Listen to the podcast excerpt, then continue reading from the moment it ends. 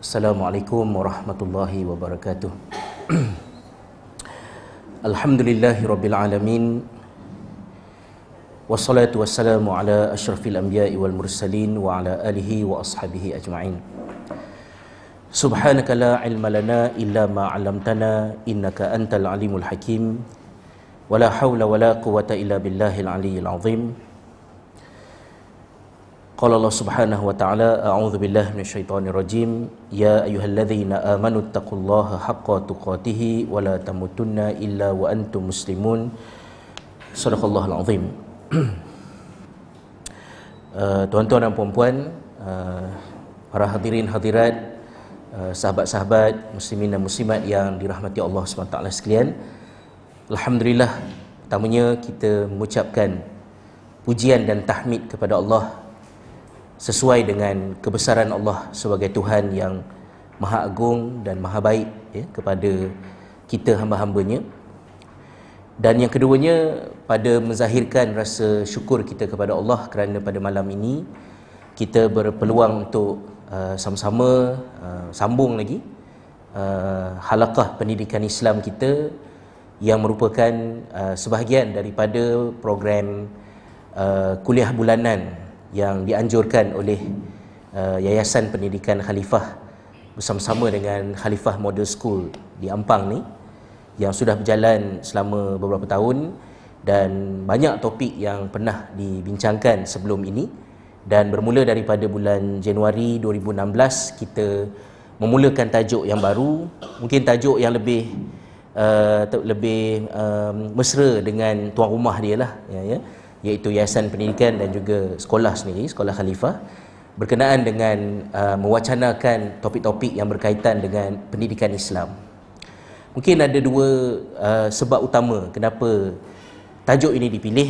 Yang pertamanya adalah lanjutan daripada apa yang kita dah pernah bincang dalam tahun lepas bahawa di sepanjang perjalanan uh, usaha-usaha dakwah yang dilakukan oleh umat Islam daripada satu zaman ke satu zaman kalaulah usaha dakwah itu merujuk kepada apa yang disebutkan sebagai gerakan islah ya, memperbaiki masyarakat ajak masyarakat kembali berpegang kepada Al-Quran hadis Nabi SAW uh, menjauhkan diri daripada syirik perkara-perkara bid'ah dan khurafat. Uh, ramai di antara tokoh islah ini yang memilih untuk menceburkan diri mereka akhirnya ke arena pendidikan. Ya, kalau di tanah air kita ada banyak nama. Mungkin salah satu daripadanya adalah uh, Said Syekh Al-Hadi ya, yang uh, cuba melakukan islah melalui jawatan-jawatan dan juga pengaruh beliau di dalam masyarakat. Tetapi legasinya yang paling uh, signifikan adalah sumbangan beliau dalam pendidikan. Selain daripada sekolahnya di Melaka, sekolahnya yang paling masyhur adalah sekolah Al-Masyhur lah uh, ya, di Pulau Pinang tu kan ya. Uh, yang mana Syed Syekh Al-Hadi ni mengimpikan satu sistem pendidikan yang dalam bahasa mudah dia yang mengahwinkan Al-Azhar dengan Oxford. Uh, ya, it's a simple way to describe uh, apa krisis yang ada pada masa itu dan apa yang beliau hajatkan. Begitu juga di tanah seberang uh, Buya Hamka uh, ya, menceburi dalam banyak uh, orang kata uh, kaedah dakwah dalam sastranya, dalam seninya, dalam politiknya. Tetapi salah satu daripada legasinya yang signifikan dan masih lagi uh, terus menyumbang sampai ke hari ini adalah legasi beliau di dalam pendidikan. Ya, sama ada uh, kuliah Al-Mubalighin di Padang Panjang tu ataupun cabang-cabang yang lain yang berinspirasikan idea-idea Buya Hamka dalam pendidikan. Kalau kat luar daripada alam Melayu ni tentu lebih ramai lagi lah. Antaranya tokoh yang uh, terkenal di Mesir iaitu Muhammad Abduh. Ya, Muhammad Abduh sebagai uh, seorang tokoh reformis Islam pada akhir abad yang ke-19. Dia sendiri memulakan perjalanannya sebagai seorang pelajar yang memberontak Ya, sebab tu kita kena sayang dengan pelajar yang memberontak ni. Mungkin depan-depan dia jadi orang hebat. Ha, ya. Pada usia 13 tahun, uh, Muhammad Abduh telah melarikan diri daripada sekolahnya yang berpusat di Masjid Ahmadi di Tontor Mesir kerana dia tak puas hati dengan cara belajar pada masa itu yang sifatnya menghafal matan dan kemudian memperdengarkannya balik kepada guru dia maka ke kedahgaan ataupun uh, intellectual dia craving ya rasa macam tak puas cara belajar macam tu dia lari. Uh, tapi dipujuk baliklah oleh pak cik dia. Suruh masuk balik pak cik dia kata aku tahu apa yang kamu nak dan kamu akan dapat apa yang kamu nak ni kalau kamu balik semula ke sekolah dan belajar untuk bersabar dengan sistem yang kamu tak suka ni. Ha, ya, sebab kalau awal-awal memberontak tu tak, mungkin tak tak ke mana lah. Tapi you kena belajar untuk menyesuaikan diri seperti kata saya tak tahu siapa yang sebut tapi dalam filem Kung Fu Panda ya, dia kata disiplin ni ialah ialah uh, kamu bersabar dengan benda yang kamu tak suka supaya nanti kamu dapat apa yang kamu suka. Ha, ya. So itu itu mesej utama yang diberitahu oleh pak cik dia kepada Muhammad Abdul. Pak cik ini disebut sebagai Syekh Darwish ya. Tak tahulah Darwish tu nama betul ke ataupun gelaran. Tapi Syekh Darwish tu uh, kata begitu. Maknanya dia kata sabar. Dan akhirnya Muhammad Abduh sebagai anak murid kepada Jamaluddin Al-Afghani mula membawa idea-idea yang kontroversi ya tentang Islam, uh, mengkritik beberapa idea yang berpusat di Al-Azhar pada masa itu. Sampailah akhirnya dipendekkan cerita dia dibuang negeri ke Lubnan. Daripada Lubnan dia meninggalkan Lubnan dan pergi ke Paris untuk join Muhammad uh, Abduh yang berada di uh, sana pada satu ketika jika tak silap saya uh, bergiat aktif dalam uh, penerbitan majalah dan akhirnya balik semula ke Mesir setelah mendapat pengampunan dan menjadi menteri pendidikan Mesir. Uh, ya, dan mengemukakan idea-idea uh, cuba untuk memodernkan pendidikan uh, Mesir khususnya di Al-Azhar pada masa tersebut. Itu Muhammad Abduh. Uh, ya dan ada ramai lagi tokoh yang lain. Jadi soalan yang timbulnya ialah bila kita nak repair masyarakat, kita nak islah masyarakat, kenapa ramai di kalangan mereka melihat akhirnya usaha itu perlu pergi ke pendidikan? Ha, ya, itu uh, problem statement dia. Kemudian yang keduanya ialah kerana kenapa sebab kita mewacanakan topik halakah pendidikan Islam ini? Salah satu sebabnya mungkin di dalam masyarakat kita topik uh, pendidikan ini uh, kurang diwacanakan sebagai perbualan awam dan bila dia kurang diperbualkan masyarakat mungkin susah nak mengembangkan perbincangan mereka. Mereka tak ada vocabnya mereka tak ada jargonnya. Ha, ya bila kerajaan memperkenalkan dasar-dasar yang tertentu sekolah-sekolah memperkenalkan sistem-sistem pendidikan yang tertentu kita tak sure macam mana nak kritik macam mana nak accept okey ke tak okey ke sebab kita tak biasa sembang tentangnya. Ha, ya saya masih ingat lagi masa saya kuliah kat Bangi 5-6 tahun sudah. Uh, saya sebutkan tentang uh, pentingnya sunnatullah dan syariatullah berjalan seiringan. Ilmu agama, ilmu sains asasnya adalah sama ya berasaskan kepada tauhid. Lebih kurang macam itulah saya sebutkan lepas habis kuliah tu ada seorang uh, uh, seorang uh, tak tahulah ustaz ke begitu dia jumpa dengan saya. Dia kata um, saya nak anda nak jemput hantar datang ceramah dekat sekolah anda di oh, tak disebutlah di mana. Ya. Di sekian sekian sekian ha, ya. Sekolah anda ni ustaz jangan risau. Sekolah anda ada Islam je. Ha, ya ada Islam je. Yang matematik English English sains sains pun tak ada. Ha, kata dia dengan penuh bangganya dia kata sekolah dia ada Islam saja yang matematik sains apa itu semua ni tak ada. Jadi anak, anak nak jemput anda datang. Dia macam sekolah dia sangat hebat. Ha, ya sebab hanya menawarkan Islam. Dan hati saya inilah sekolah yang paling aku pantang sekali kan ya.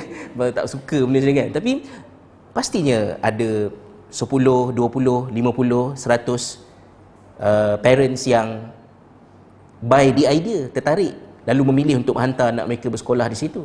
Dan apakah yang masuk ke dalam otak budak-budak ni? Kalau idea sekolah itu adalah sekian-sekian-sekian. Saya bukanlah kata yes or no, tapi maknanya mungkin itu salah satu sebabnya kenapa kita kena mewacanakannya. Kita tak ada talk show dekat televisyen sembang hal education. Kita tak ada uh, reality show ha, ya apa cikgu kata contoh ya reality show untuk memilih cikgu ada kot nanti kot TV3 ke TV TV Hijrah kan ya untuk pilih uh, cikgu. Nah, kita tak ada majalah education. So education kita serah macam tu je lah. Dan akhirnya bagi orang yang islami kalau boleh istilahkan macam itulah muslim mukmin yang islami oh ya dah lah muslim mukmin pula kan ya dan islami mungkin islamiknya dia ialah pada idea politik dia Mungkin Islamiknya dia ialah kerana idea ekonomi dia. Uh, perbankan dia perbankan Islam. Itulah dia. Tapi akhirnya when it comes to education, subscription dia ialah kepada education yang sama je. Macam orang yang tak Islamik. Uh, ya? Dan akhirnya macam-macam isu yang uh, timbul. Jadi sebab tu kita kita kena wacanakan sikit demi sikit. Saya juga bukanlah uh, uh, ahli yang yang yang yang pakar yang jauh sekali lah tapi perantaraan lah untuk mengenengahkan topik-topik yang kita rasakan munasabah untuk dibincangkan. Jadi bulan lepas kita dah bincang tentang uh, pendidikan sebagai satu amanah uh, bermula dengan merujuk kepada huraian sedikit tadabbur daripada surah Taubah eh surah Taubah pula surah Al-Baqarah ya ayat yang ke-30 berkaitan dengan soal uh, pelantikan Adam sebagai khalifah Allah SWT di atas muka bumi. Dan apa hubung kaitnya dengan education? That was uh, last month. Dan pada uh, hari ini kita nak uh, gerakkan sikit perjalanan. Saya tak tahulah depan saya ni cikgu ke kan? Tak, tak pasti ya. Tak kena nak berkenalan kan orang kata eh ni bukannya ceramah motivasi kan? Ya, ni kuliah maghrib ceramah je ustaz. Tak payahlah tanya kami kan. Uh, saya pun tak sure juga tapi mungkin kalau sekiranya tuan-tuan perempuan specifically pendidik kat sekolah, kat universiti ataupun orang yang concern dengan education mungkin lebih um, mudah untuk relate dengan apa yang saya cuba timbulkan pada bulan bulan inilah halaqah bulan ini tentang memberi makna ya, kepada kenapa kita memilih untuk mendidik. Ha, ya kenapa kita memilih untuk mendidik. Mungkin ada orang pilih untuk jadi cikgu to be more specific lah Mungkin ada orang pilih untuk jadi cikgu atas sebab-sebab yang sangat philosophical kerana ada something yang dia fikir dan dia melihat pendidikan itu adalah cara yang terbaik untuk menzahirkan falsafah dia.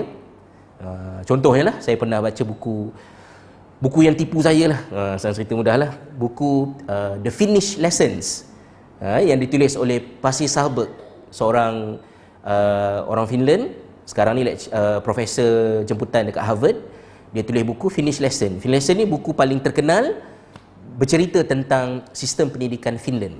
Ha, kat Kinokuniya apa dia jual? Dalam RM80 ke RM90 lebih kurang begitulah. Itulah buku yang betul-betul saya baca tentang sistem pendidikan Finland. Jadi masa saya baca buku tu rasa terkejut lah sebab pasti sahabat sebut dalam tu dia kata perguruan pendidikan adalah bidang yang sangat dihormati di Finland Orang-orang Finland memilih untuk jadi cikgu sebab untuk fulfill personal value mereka. Oh, dia punya ayat ya. Maknanya mereka menjadi cikgu sebab mereka ada satu nilai yang mereka pegang dalam hidup mereka uh, bahawa dalam hidup ni kita mesti uh, mendidik, membentuk generasi ini dan cara yang terbaik untuk untuk memenuhi nilai itulah jadi cikgu. Oh, jadi saya sakit hati dia baca kan apa punya tarbiyah lah Finland bagi kat rakyat dia hebatnya ha, ya? jadi cikgu sebab falsafah pribadi ha, ya? pada masa itulah as if macam bukan soal gaji ke soal apa ke tapi kerana falsafah yang ada di sebalik menjadi seorang guru ha, tu yang terbang tu pergi Finland tu tahun lepas tu ha, ya? jadi sampai-sampai dekat Finland barulah dapat tahu rupanya buku tu propaganda ha, ya? propaganda sebab Finland selepas ketiadaan Nokia dalam bahasa mudahnya lah ya. Selepas Nokia tidak lagi memimpin industri uh, telekomunikasi khususnya dari segi hardware dia lah uh, Finland mencari niche baru dalam uh, negara dia. Something else untuk sustainability ekonomi dia dan sebagainya. Maka mereka decide untuk promote tiga benda. Uh, ya. Satu mereka promote nature alam semula jadi mereka sama ada as pelancongan ataupun sebagai research. Yang keduanya adalah design. Mereka sangat bangga dengan design mereka dan mereka anggap design mereka adalah leading ya dalam industri antara uh, brand yang terkenal associated dengan Finland ni adalah Marimekko. Ha, ya, kalau tak tahu ada yang tahu tak tahu perempuan mungkin ada yang tahu lah. Kalau tak tahu pun tak apa. Ha, ya, tanda Allah pelihara anda ya, sebab mana tak sampai ke sana kan. Marimekko. Ha, ya. Dan yang ketiganya ialah education. Ha, ya, education. Jadi Pasir Sahabat ni adalah orang yang yang bergerak di dunia ni untuk mempromosikan sistem pendidikan Finland salah satu tujuannya adalah supaya orang beli sistem tu ha, ya? dan adalah beberapa negara yang beli contohnya biasanya negara yang banyak duit lah. banyak duit malah buat research ya? uh, Qatar ha, ya? dan keduanya Arab Saudi ha, ya? dia ambil sistem pendidikan Finland bawa ke negara dia sampai bentuk bangunan pun kena serupa macam Finland. Nasib baik dia tak dia tak import student-student sekali lah. student Finland jadi student Saudi kan. Ha, itu lagi teruk lah. Tak apalah tu. So ada orang jadi cikgu sebab falsafah. Ha, ya, dan tak sorry tadilah saya cerita dia tak tergantung eh. Jadi bila saya dah pergi Finland tu saya rasa memanglah ada orang di Finland yang jadi cikgu sebab yang ni lah samalah macam kat Malaysia pun kan. Ada orang jadi cikgu kerana topik ni tadi, kerana ada something yang dia pegang saya pun rasa saya pilih akhirnya untuk masuk ke sekolah dan saya gembira dengan pilihan itu sebab dia mengenyangkan saya. Apa yang saya percaya apa yang saya fikir saya dapat satisfaction daripada kerja yang dibuat. Dan dekat Finland pun ada yang macam tu. Tapi ramai juga yang jadi cikgu atas sebab yang praktikal. Uh, gaji kerja office hour yang senang kat kontak Finland lah uh, ya. Uh, kemudian uh, cutinya ke Kemudian sekolah-sekolah dekat Finland uh, sistemnya ialah sekolah mesti dekat walking distance dengan rumah pelajar. Uh, dia tak boleh jauh. Semua sekolah mesti standard dia bagus. Supaya parent tak ada sebab kenapa nak hantar anak ke sekolah yang lebih jauh. Itu itu yang dasar kerajaan dia. Tapi kalau ada sebab tertentu kenapa mak bapak kena juga hantar anak ke sekolah yang lebih jauh, lebih dari 3 kilometer, maka ibu bapa dan juga sekolah kena make sure dapat teksi. Dan teksi tu dibayar oleh majlis perbandaran. Dia mesti free juga. Ha, ya, dia mesti juga free. Uh, gaji, uh, duit teksi tu dibayar oleh municipality uh, majlis perbandaran sistem dia. Jadi seronok lah jadi cikgu. Tak adalah travel berpuluh-puluh kilometer ke sebab mostly cikgu duduk dekat dengan kawasan sekolah. So very very practical. Uh, simple ya. Tapi akhirnya to the end maaflah sebab warna dia tak menarik sikit. Tak apalah tu dia demam sikit. Nanti kita tengok apa yang boleh dibuat. Tapi sama ada filosofika ataupun praktikal term yang saya nak pakainya ialah pada soal memberikan makna kepada kerja. Bahawa kerja jadi cikgu tu is more than just philosophical uh, practical tapi dia mungkin related dengan philosophical jugalah tapi istilah yang saya pakainya dia memberikan makna So bila pergi tu ada rasa puas. Hari Isnin bila ada Monday blues kan normal lah tu kan ya. Dah cuti dua hari hari Isnin macam liat nak pergi kerja ada something. Dan something tu tidak boleh bersifat uh, luaran dia mesti intrinsik daripada dalam. Kenapa you buat kerja tu? Ha, ya. Kenapa kenapa mengajar? Mengajar kerana mengajar bekerja. Dan ini bukan cikgu jelas sebenarnya kerja-kerja lain pun sama juga kan Kenapa kenapa, kenapa jadi doktor? Ha, ya? Kenapa uh, kerja di sini? Kenapa kerja ni? Kenapa jadi kerani? Kenapa jaga accountant? Kalaulah daya tarikan semata-matanya adalah benda-benda luaran. Ha, ya? Contohnya kalau suami ni kerja untuk isteri. Ha, ya? Kerja untuk isteri. Kenapa kerja? Untuk isteri. I kerja untuk you lah sayang. Ha, gaji 800. Beli cincin belah rotan hadiah. First gaji. Ha, ya? Alhamdulillah. Gaji kerja kerja, kerja naik naik pangkat gaji 4000, I kerja untuk you lah sayang. Ha, ya. Tapi cincin tu dah ada batu solitaire sebiji. Ha, ya. naik sikitlah kan. Kerja-kerja naik RM12,000 gaji. Ha. Saya rasa nak buka cawangan lah saya. Oh, pula dah buka cawangan pula kan ya. Bukanlah soal boleh ke tak boleh tu selesai lah dalam kelas fit munakahat tu kan ya. Tapi poinnya lah yang tadi asalnya kerja sebab isteri tu masa gaji 800 tapi bila gaji dah 12000 tu kenapa pula nak cari isteri yang lain pula? Ha ya, dah tak valid ke reason yang pertama tadi tu ataupun kerana kekayaan dan kasih sayang melimpah ruah? so kena kena buat uh, cawangan kan ya untuk terlalu banyak kasih sayang nak diberikan. Ha ya. Ataupun saya bekerja untuk mak. Ha ya anak dara nangis-nangis dekat bus stop kat Skincan tu peluk mak pasal nak naik bas pergi Shah Alam kerja kilang. Oh, nak nak tol- nak tolong keluarga ni mak. Kerja untuk mak. Ha, ya. Sampai Shah Alam sebulan yang pertama sehari 30 SMS ha, 30 ya. WhatsApp lah zaman dulu SMS kan ya. 30 mesej mak nak mandi ni. Ha, mak nak pergi kerja ni. Ha, mak baru balik kerja. Semua nak beritahu mak. Sebab kerja untuk mak. Sebulan yang pertama. Ya. lepas tahun buaya friend kenal dengan geli friend semua kan. Dah terbalik dah 30 hari satu mesej sanggup mak hidup lagi oh tanya hidup lagi ke mak tanya kan dia ha. kenapa lama tak mesej ni oh, sibuk kerja shift malam ha. habis jadi kerja untuk mak pun tak boleh juga sebenarnya ha, ya Yang saya bekerja untuk agama, nusa dan bangsa. Ha, itu lagi tak boleh percaya lah. InsyaAllah 80% bohong. so, kenalah cari orang yang betul-betul kerja ni sebenarnya untuk apa. Jadi, terutamanya cikgu lah. Sebab kalau kita buat kerja ni half-heartedly, very unlikely kita akan boleh function sebagai pendidik, murabi, sifat sabar yang tinggi, try untuk beri yang terbaik. Very unlikely kalau kita half-heartedly. Ha, ya? Sebab saya saya fokus betul pada cikgu ni sebab satu cikgu adalah kekitangan awam yang teramai di Malaysia, eh? Kementerian besar kan. Ha, ya? Kemudian yang keduanya, cikgu sangat stres. Sangat stres. Usahakan kritik, kritik tu memang Cik Naas lah. Ha, ya? Nak tolong pun kena marah. Ha, tu saya sebut bulan lepas kan. Nak tolong kena marah. Saya tak boleh lupa lah pengalaman saya tulis artikel Bercutilah cikgu artikel beberapa tahun lepas kan ya. Sebab so cuti sekolah. Saya tulis artikel bercutilah wahai guru. Ha, ya. Maksud dia spend time with your own family. Kena marah cikgu. Ustaz apa tahu? Ustaz bukan cikgu. Kan? Saya kena panggil pergi kursus. Saya tahu tu yang saya tulis artikel tu. Nak pujuk. Nak pujuk pun kena marah. Betapa stresnya cikgu. Ha, sekarang ni kan ya. Usahakan nak tegur. Pujuk pun kena marah. Ha, jadi sebab itulah cikgu lagilah kena jawab soalan ni. Kenapa nak jadi cikgu? Ha, soalan tu. Why? Dan soalan ini cross country. Pergi negara-negara lain lagi sedih lah. Kalau lah ada mana siapa tuan-tuan perempuan ni melayan cerita Breaking Bad. cerita satu cerita bersiri dekat US. Lama tu dah banyak season eh. Breaking Bad ni cerita seorang cikgu chemistry. Dia adalah top student chemistry dekat universiti tapi dia decide untuk jadi cikgu sekolah menengah uh, sangat pakar dalam kimia tapi memilih untuk jadi cikgu dengan bayaran gaji yang tak apa-apa kat US ni kan sistem yang humiliate cikgu-cikgu ya start daripada zaman uh, apa ni uh, even di zaman Obama ni pun ada isu yang sama juga sebab dia evaluate cikgu berdasarkan result periksa pelajar.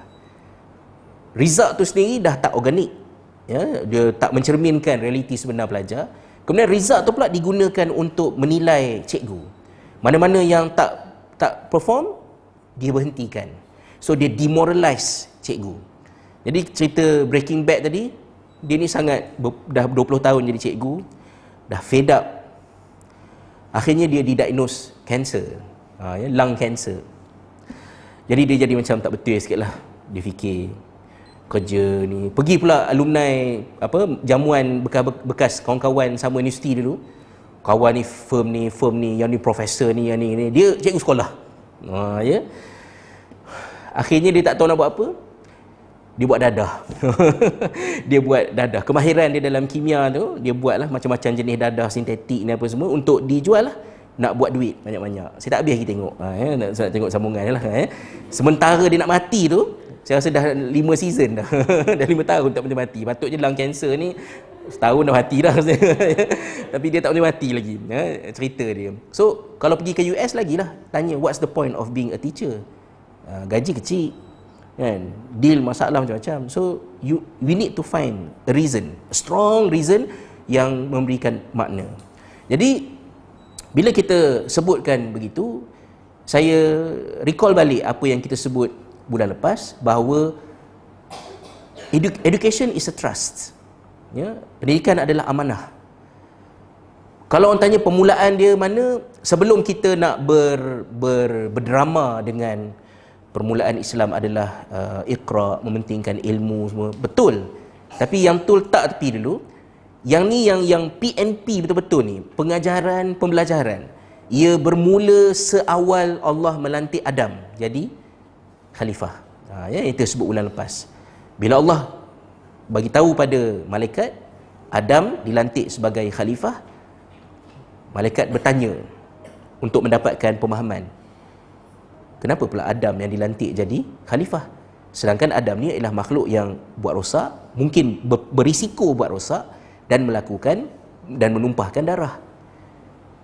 Adapun malaikat sebagai makhluk yang taat sentiasa bertasbih memuji Allah dalam bahasa mudahnya khalifah itu ialah ketua kriteria ketua adalah yang taat patuh ikut arahan tapi mengapa yang dipilih adalah yang berisiko buat kerosakan ha, itu dalam rumusan mudah dia pertanyaan malaikat kepada Allah SWT sebab di peringkat ini malaikat hanya dapat melihat prospek Adam sebagai makhluk yang berisiko melakukan kerosakan dan menumpahkan darah. Apakah ada perspektif lain? Allah kata aku tahu apa yang kamu tak tahu. Dan Allah terangkan dalam ayat berikutnya saya tak adalah buka tak, tak nak repeat kuliah lepas. Allah ajar Adam tentang makna nama-nama dan makna. Ni apa? Tadi saya dalam kelas uh, study skill dengan pelajar form 1 uh, ya. Uh, bincang sikit tentang topik inilah uh, agak menarik sebab topiknya ialah knowing how to know. Uh, ya. Uh, sorry uh, knowing what to know dan knowing how to know. Uh, ya. Sebab uh, pelajar-pelajar ni kena tahu apa yang dia perlu tahu dan macam mana nak bagi mereka tahu apa yang mereka perlu tahu so perlu ada strategi uh, dalam mengajar saya tanya uh, ya mengalir yang mengalir dekat sungai tu tahu tak apa dia uh, air uh, mana kamu tahu itu air pada kenal air lah. Ha, ya. Macam mana boleh kenal air? Siapa yang mula-mula bagi tahu kamu bahawa itu air? Oh, oh, lah budak-budak nak fikir kan ya. Uh, uh, ada seorang tu mengajuk lah. Uh, dulu masa kecil-kecil lu ayah cakap, ini air. Dia cakap macam ha, masa ayah cakap, ini air, ayah cakap guna suara. Suara tu otak proses. Macam mana otak ni dapat faham suara tu? Apa alat tu? telinga dengar. Lepas tu telinga dengar air. Mata nampak air. Kalau tutup mata, tutup telinga. Saya suruh dia orang tutup mata. Tutup mata, tutup telinga. Saya sebut. Ini Hasrizal. Saya cakap lah, tapi dia orang semua tak dengar. Ha, tu saya tepuk. Buka mata. Ha, dia buka. Apa yang saya cakap tadi? Saya cakap apa? Dia orang tanya. Bila tutup telinga, tutup mata, tak dapat nak cakap satu fakta yang sangat simple bahawa siapa tak tahu Nias Rizal ni besar kan eh Nias Rizal kan eh tapi sebab mata kena tutup telinga kena tutup kamu tak tahu? You you cannot know. Dia Allah sebut dalam Quran wallahu akhrajakum min butuni ummahatikum. Allah yang keluarkan kamu dari perut mak kamu. La ta'lamuna syai'a. Kamu tak tahu apa pun. Kan? Waja'ala lakumus sam'a wal absara wal afidah. Kemudian Allah bagi pendengaran penglihatan dan fikiran la'allakum tashkurun. Supaya mudah-mudahan kamu bersyukur. Proses daripada tak tahu kepada tahu tu ialah proses yang sangat complicated ha, ya? so, ini apa? ini air. Macam senang je soalan. Tapi sebenarnya soalan itu sangat rumit. Dan soalan itu kalaulah Allah dah bagi tahu malaikat ini ialah air malaikat tahu ini air. Tapi kalau Allah tak beritahu ini apa apa sifatnya daripada air boleh jadi apa? Ya air ialah H2O uh, air kalau begini ini boleh jadi begini. Dalam cerita Breaking Bad tu saya tengoklah macam mana gunakan kacang dan beras untuk buat dadah untuk buat bom uh, ditunjukkan macam mana tindak balas kimianya apa semua-semua kan. Daripada bahan yang sangat simple beras ya uh, uh, unistructural ya satu form of understanding. Ini ialah beras beras ialah nasi untuk dimakan. Itu unistructural punya understanding. Multistructural Beras juga adalah apa? Dia adalah bijirin. Kawan kepada bijirin adalah sekoi, adalah jagung, gini-gini. Beras pula ada banyak-banyak jenis. Uh, beras berfungsi untuk ni, fungsi ni. Uh, kemudian relational pula. Bagaimanakah daripada beras boleh dikembangkan makna yang kepada makna yang lebih besar? Ini discussion dalam solo taxonomy. Uh, ya kalau kita kata macam mana nak kembangkan pemahaman. Malaikat tak boleh. Adam boleh. Dan bila Allah summa aradahum alal malaikah Allah berikan benda yang sama kepada malaikat, malaikat buat. Malaikat tak boleh. Malaikat kata, Maha suci Allah, kami hanya ada ilmu pada apa yang kau berikan pada kami. Engkau lah maha berilmu lagi maha bijaksana. Knowledge malaikat, static. Dia tidak boleh articulate, proses, develop new understanding, tak boleh. Adam boleh.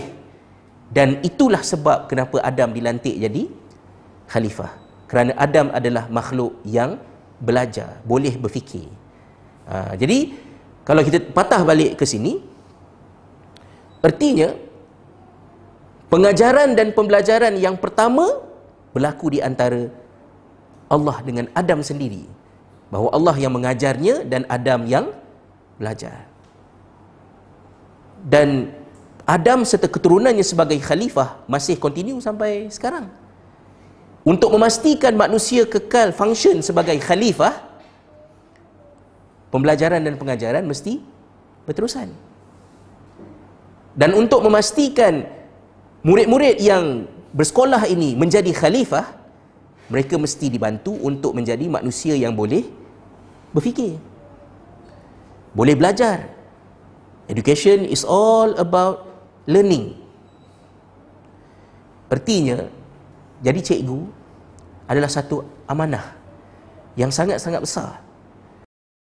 Sebab dia berkait rapat dengan asal sebab kenapa kita berada di dunia ini. We are in the position to assist from generation to generation in becoming true khalifah. Functioning ya dalam kehidupan. Lalu ada orang kata oleh kerana pendidikan ini adalah merupakan satu amanah maka dia juga adalah merupakan satu jihad. Ha, ya. Dua minggu lepas saya dapat jemputan ceramah di sebuah tadika. Tajuk ceramahnya ialah pendidikan cabaran jihad pendidikan pada masa kini. Tajuk dia lah. Jadi saya tanyalah pada hari ini. Kalaulah pendidikan itu adalah jihad, Jihad lawan siapa? Itu yang tu. Jihad lawan siapa? Lawan mak apa? Ha, kan cikgu suka gaduh sama apa? WhatsApp kan? Gaduh dia kerja ni kan ya. Antara cinta yang paling complicated lah. Cikgu sayang student, mak bapak sayang anak, lalu mereka bergaduh. gaduh kan? Dan sebab-sebab gaduh tu, kalau ditengok secara mikro, memang valid pun pergaduhan tu. Ha, memang patut bergaduh. Ha, saya pun kadang-kadang rasa macam nak terjebak sama juga. Tiba-tiba pukul 8 malam, dapat WhatsApp. Sila pastikan anak tuan puan bawa lidi sate esok. Kat mana pula lah aku nak cari lidi sate pukul 8 malam ni kan ya? Kenapa dah pukul 8 bagi tahu esok nak kena ada. Boleh je mak bapak kata uh, saya tak nak saya tak nak beli. Ha, ya, boleh je mak bapak degil kan. Tapi yang jadi masalahnya anak tu esok. Ha, ya. Lepas tu merujuk kepada kebiasaan semenjak daripada zaman mak bapak lagi. Uh, esok ada pendidikan seni. Sila bawa bunga raya. Mana nak cari bunga raya tahun 2016 ni?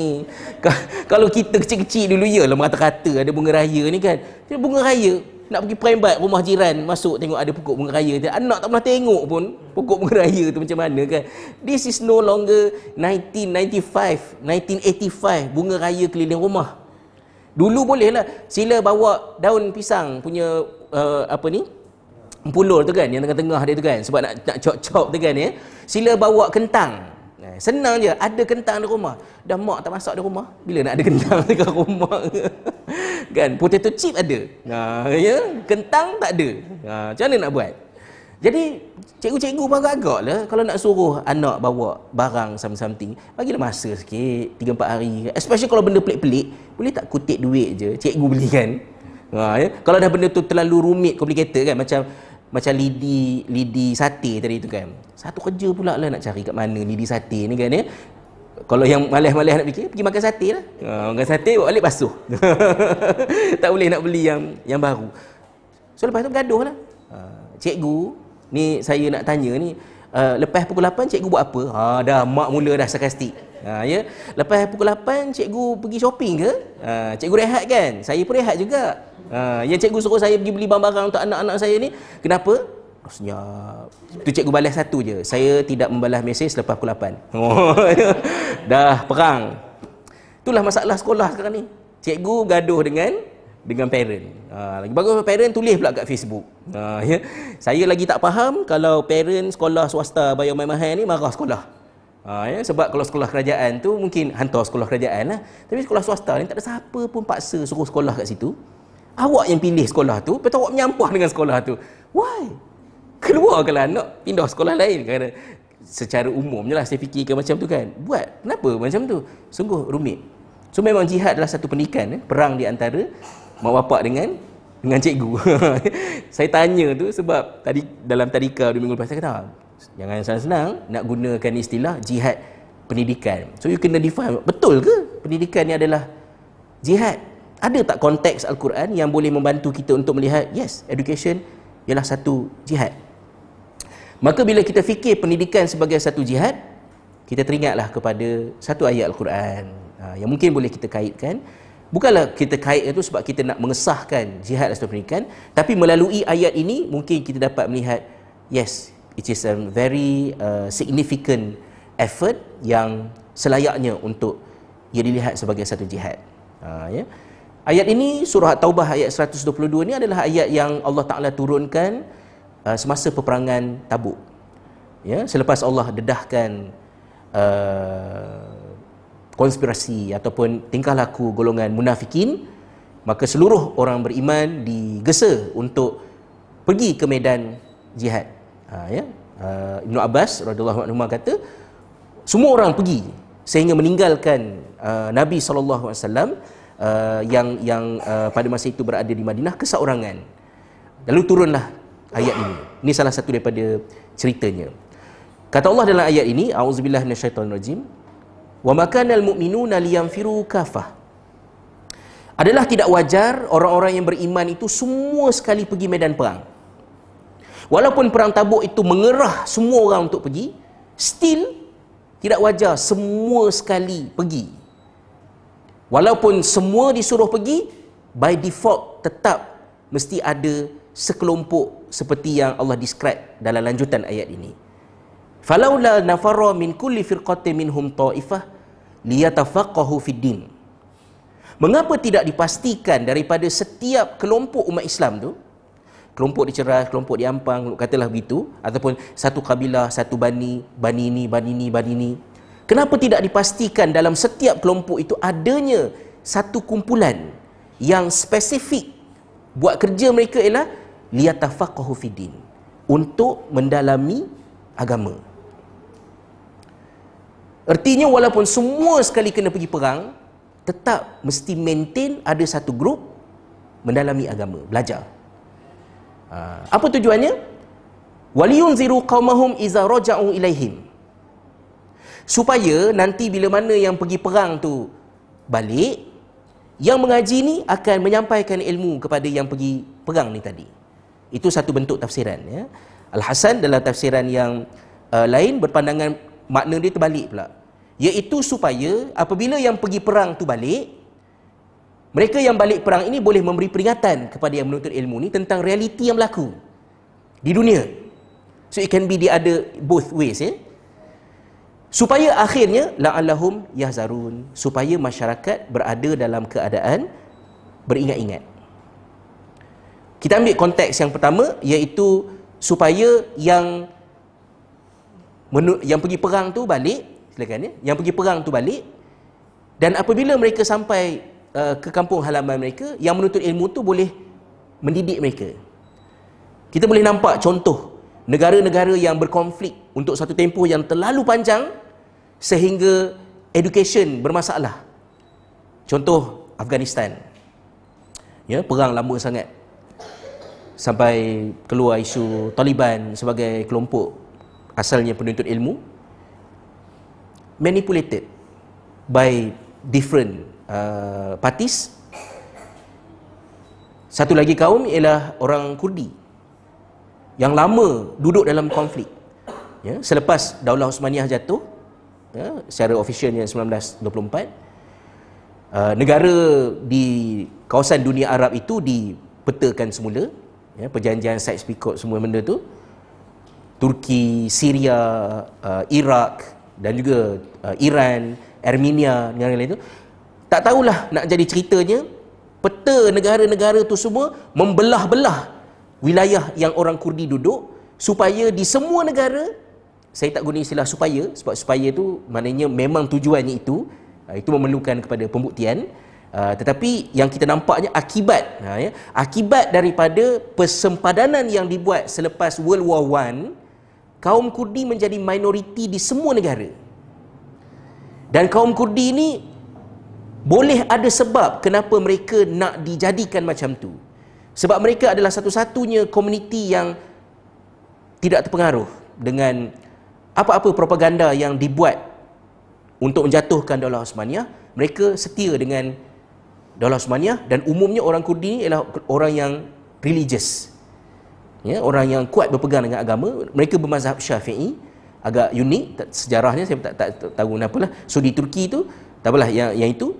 Jadi bila mereka menjadi kaum minoriti di semua negara mereka tidak dapat di, di, disatukan Kurdistan adalah sebuah negara virtual sebuah negara yang tidak real sebenarnya ia adalah negara impian saudara-saudara Kurdi kita tetapi ia bukan sebuah negara yang ada entiti rasmi yang diiktiraf. Kurdistan itu partly di dalam Turki, partly di dalam Iraq, partly di Syria dan juga di wilayah-wilayah yang lain. Tapi kalau kawan-kawan Kurdi kita, kalau dia kata saya uh, I'm Kurd, I'm Kurd dia kata ataupun I'm Kurdish. Uh, so stick address dia sebagai Kurdi walaupun pasport dia Iraq. Ha, jangan kita sebut awak orang Iraq ya, marah dia. Saya bukan orang Iraq, saya orang Kurdi tapi pasport dia Iraq sebab Kurdi tidak ada negara. So, Kurdi kerana lama berkonflik semenjak perang dunia pertama lack of education.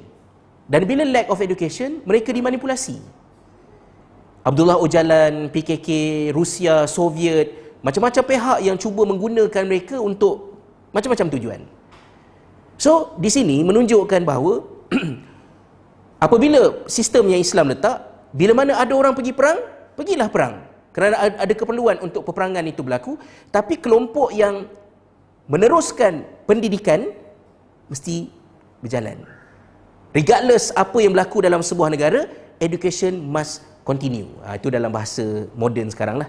Ya, apa sahaja yang berlaku, education must continue.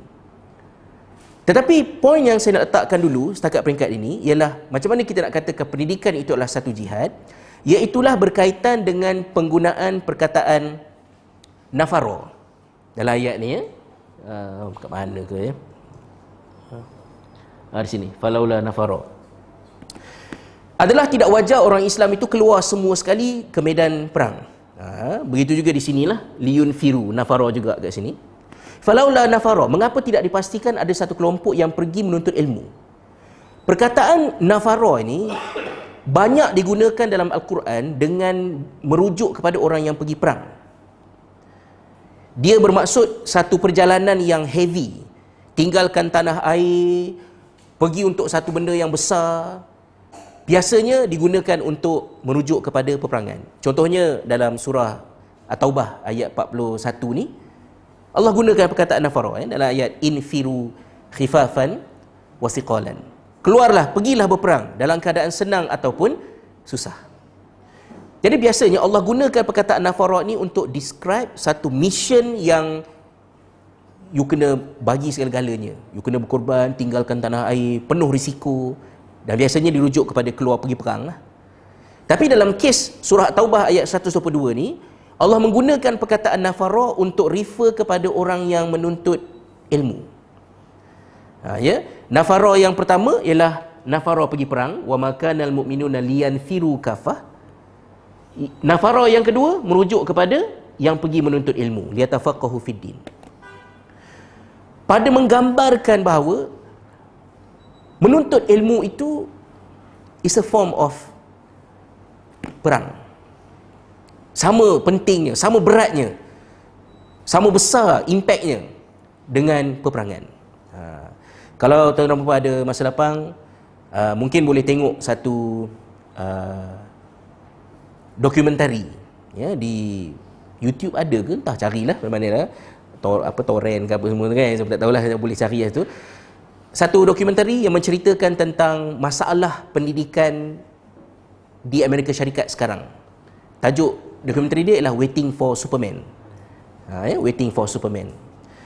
Dia menceritakan tentang dasar yang dikemukakan daripada Bush membawa kepada Obama yang menyebabkan education Amerika berdepan dengan banyak masalah.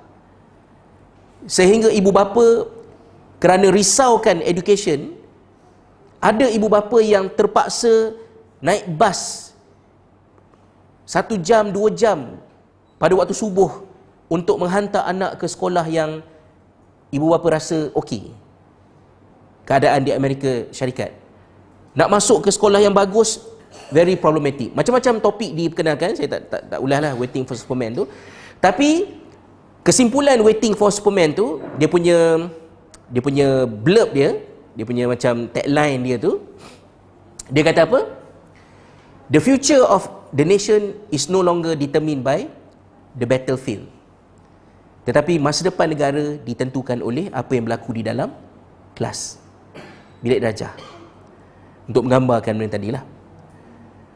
Jadi di sini kita nak uh, kaitkan pada mengatakan bahawa ya pendidikan ini adalah merupakan satu jihad. Sama pentingnya dengan urusan urusan besar kenegaraan. Sebab ada orang yang bekerja untuk mempertahankan negara tetapi dalam masa yang sama kena ada kilang yang terus beroperasi. Orang yang berperang dihasilkan oleh majlis ilmu, majlis ilmu kena terus menghasilkan orang yang berperang, orang yang berperang itu menjaga negara. Itu dah layak mudah saya lah. Ha, ya. Susah juga 2016 ni nak cakap perang-perang ni kan. Perang-perang dah terorisme pula kan ya. Sampai perkataan jihad payah nak cakap. Ia telah dicemari. Ha, ya. At least dalam dalam dalam silibus SPM saya tahun 1992 ayat-ayat jihad, ayat hudud, kisah semua masih ada dan boleh dibincangkan secara ilmiah dalam kelas. Ha, ya, tetapi kebanyakan ayat itu sudah dikeluarkan daripada silibus yang tinggal adalah ayat-ayat yang yang uh, tentang pembangunan, tentang tentang kemajuan ya dan uh, ayat-ayat yang macam ni jadi susah nak bincang. Akhirnya orang mensinonimkan jihad peperangan dengan keganasan. Ha, ya, sedangkan ada perbezaan yang sangat penting di antara dua tadi. Tapi poin saya ialah menuntut ilmu ni ialah seperti kilang untuk melahirkan orang-orang yang membangunkan negara, mempertahankan negara. Kalau sekiranya kilang ditutup ataupun kilang bermasalah, yang lain-lain akan ikut bermasalah juga.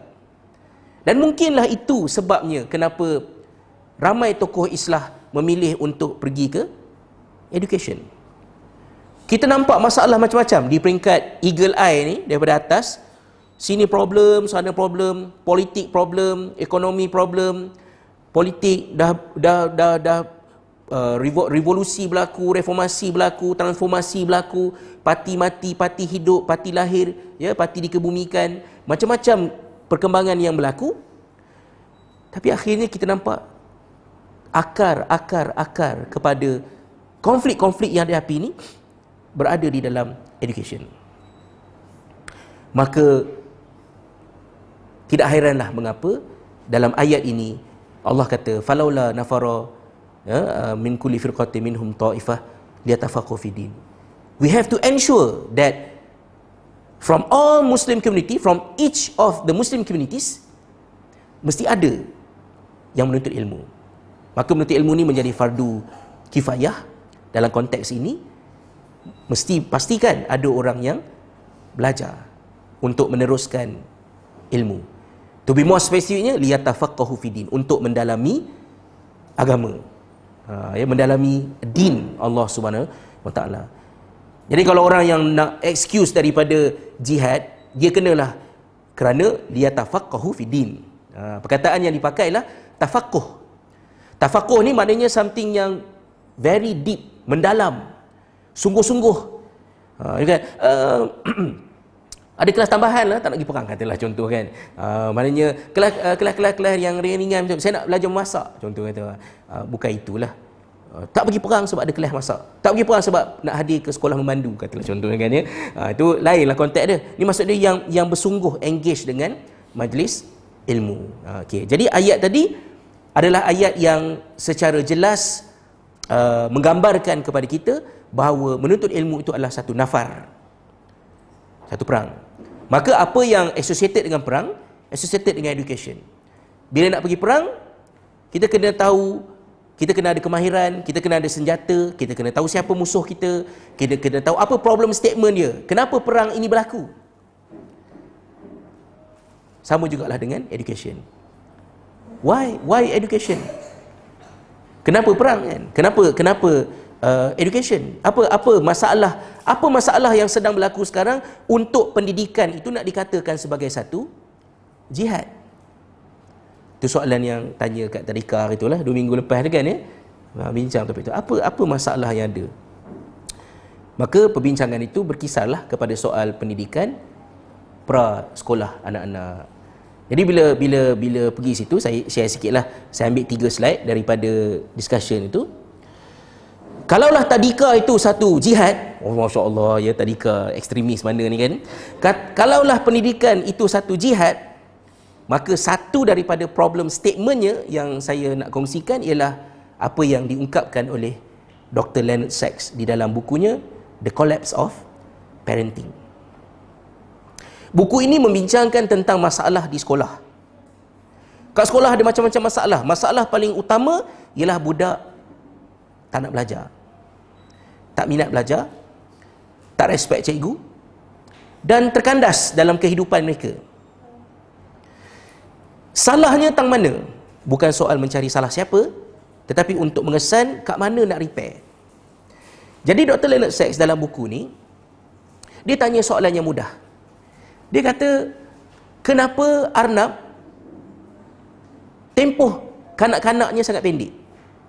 Arnab lahir, menyusu dua minggu, by the age of two weeks, Arnab sudah pun ready untuk reproduction.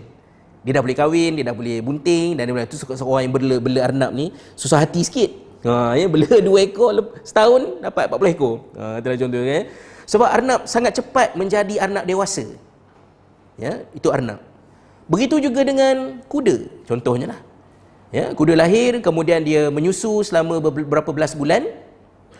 Dan uh, selama beberapa bulan, kemudian dia berhenti dan dia sudah boleh menjadi kuda dewasa. Tapi dia belum cukup dewasa sampailah kepada umur sekian-sekian. Setengah beberapa tahun. Dia anggap sebagai kuda dewasa. Dalam tempoh yang singkat, kuda beruka, berubah daripada baby kepada remaja dan menjadi kuda matang. Ha, dan semua mamalia lain macam tu. The question now is, kenapa manusia tempoh dia menjadi kanak-kanak dan remaja itu sangat panjang? Lahir-lahir sebagai baby sebelum boleh start solid food tu mungkin 6 months 1 year. Nak start solid food untuk makan macam orang dewasa lebih kurang sikit ya. kemudian dia berhenti menyusu katalah pada usia 2 tahun ya contohnya. Ha sila sana. Ya dalam usia 2 tahun dia masih lagi kanak-kanak. Sampailah kepada usia mumayyiz kemudian reproduktif dia mungkin kalau budak perempuan 12 tahun lebih kurang macam tu manakala yang lelaki pula delay sedikit mungkinlah up to 15 tahun tapi mereka baru adolescents. Mereka belum menjadi orang dewasa. Sehinggalah apabila, kalau dalam buku ni katalah, sebab saya bukan ahlinya, saya adalah mukallid, ha, ya, pentaklid daripada buku ni. Tapi discussionnya adalah evidence based, semua saya boleh faham lah argument dia. Perempuan lebih kurang pada umur 22 tahun dan lelaki pada umur 25 tahun untuk mereka dianggap sebagai full adult. Ya dalam dalam discussion. Why it took so long for a man and woman to become an adult? Jika dibandingkan dengan mamalia-mamalia yang lain. Ha, tu soalan yang ditanya. Permulaan dia dalam introduction buku ni. So antara jawapan yang dia berikan dalam buku ni dia kata sebabnya yang boleh saya kaitkan mengapakah manusia tempoh masa panjang untuk mereka itu menjadi kanak-kanak dan remaja ialah kerana beza di antara manusia dengan mamalia-mamalia yang lain, makhluk yang lain, haiwan yang lain, ialah haiwan tidak ada culture. Tidak ada budaya. Ada sedikit perbezaan. Chimpanzee yang duduk dekat Afrika dengan chimpanzee yang duduk dekat uh, Borneo contohnya, mereka ada sedikit perbezaan. Ada yang menggoda chimpanzee betina dengan mematah-matahkan kayu, Manakala dekat Afrika, chimpanzee tak buat macam tu. Dia buat cara lain untuk menggoda uh, chimpanzee betina. Kerana dia belajar daripada chimpanzee adult. Macam mana nak mengorat. Adalah sikit beza. Tapi in generalnya, haiwan-haiwan tak ada culture. Mereka lebih kurang sahaja di mana-mana. Tetapi tidak dengan manusia. Seorang budak yang lahir di Jepun, seorang budak yang lahir di Tanah Melayu, seorang budak yang lahir di Eropah membesar dengan budaya yang berbeza. Dan pembudayaan itu berlaku pada usia mereka kanak-kanak dan Remaja. Sampai umur lebih kurang yang kita kata macam 25 tadi. Lepas 25 tahun, untuk enculture orang dengan satu culture yang baru, susah. Sebab itu katalah, contohnya kita sebagai mak apa, sambung PhD, duduk dekat Sweden, 4 tahun, contohnya. Very unlikely untuk adult ni, menjadi Swedish. Oh, ya, pandai cakap Sweden, dengar tu macam orang Sweden tak pelat-pelat ha, ya um, uh, menyesuaikan tak akan rasa macam orang asing selama-lamanya yang parent ni tapi anak cakap tu kalau orang perak kata mengerepak wah mengerepak tu maknanya fasih. Orang Arab kata macam bulbul. Ha, ya. Bila dengar tu ini Swedish ni. Ha, kita boleh tengok kan kawan-kawan kawan-kawan kita yang belajar dekat luar negara buat PhD ke masa ke anak-anak dia sangat English berbanding dengan parents. Antara masalah yang saya jumpa masa saya buat program parenting dekat Manchester tahun lepas, masalah yang berlaku ialah apabila anak fully English. Parents limited English. Kena pula parent engineer dengan doktor, walaupun fasih bahasa Inggeris, tapi sebenarnya English mereka ialah English kerja. Vocab mereka limited kepada technicality kerja. Ha, ya? uh, apa ni case report ke apa semua katakanlah macam tu kan tapi anak-anak ni full english maka parent nak bercerita kepada anak-anak tentang tujuan hidup apa makna jadi orang Islam mereka tak cukup vocab so parent tak faham anak sebab kata Dr. Leonard Sachs usia remaja dan kanak-kanak adalah usia untuk mereka belajar budaya dan tugas ibu bapa ialah membudayakan anak dengan budaya-budaya yang ada pada mereka sebagai orang dewasa. Maka the collapse of parenting yang pertama, tajuk pertama dia tu ialah introduction parents adrift. Ya, ibu bapa yang terumbang-ambing. Ibu bapa yang tidak dapat function sebagai parents. Dia describe macam mana masalah parent dekat US. Boleh tengok daripada banyak angle, satu angle yang saya senang nak ingat, rancangan televisyen. Ha, ya, saya rasa saya pun sempat jugalah masa kecil-kecil dulu tengok sitcom-sitcom daripada Amerika Syarikat. Family value is very strong. Uh, apa ni? Uh, Brady Bunch, uh, ya, yeah? sweet family. Uh, bapa well respected, seorang yang berfikiran bagus, kelakar-kelakar juga. Saya bagi anak saya tengok Brady Bunch sebab kat YouTube ada uh, anak saya nombor tiga. Dia kata, ih sopannya. dia boleh pick up tu. Ih sopannya. Sopannya. Masih kelakar. Anak saya pun boleh gelak lagi. Cerita family tahun 70s ya, um, pada masa tersebut. Kemudian Bill Cosby Show. Kita tolak tepilah Bill Cosby tu ada konflik sekarang ni kan. Ada ada isu macam-macam dia sedang dibicarakan. Tapi fil, drama dia tu, The Cosby Show, menggambarkan watak seorang bapa yang sangat dihormati. Family yang sangat bagus. The Cosby Show tu, Bill Cosby tu dalam satu siri, dia baring, dia letak kepala di atas riba wife dia. Sesuatu yang mengejutkan American African community. Sebab orang African American ni tak romantik. Tak ada yang tidur letak kepala baring atas atas peha isteri. Tapi Bill Cosby buat untuk nurture that behavior lebih kurang beberapa siri sebelum Bill Cosby Show tamat muncul satu siri baru yang masih disiarkan sampai sekarang memegang rekod siaran yang antara yang paling lama dalam sejarah Amerika Syarikat iaitulah agak apa dia namanya The Simpsons uh, The Simpsons macam mana setting family The Simpsons seorang bapa yang sangat bodoh. Ha, ya, rasanya anjing tu lagi pandai daripada Homer Simpson tu. Seorang bapa yang sangat-sangat tengin, merapu-rapu dan anaknya pandai Bud Simpson tu tapi spoiled. Dirosakkan oleh kebodohan. Kata Homer Sim, uh, kata Bud Simpson kepada cikgu matematik dia, jangan marah saya lemah matematik sebab bapa saya kata keluarga Simpson yang lelaki genetically matematik lemah. dia, dia jawab macam tu kan ya. Memang huhara lah Bud Simpson tu.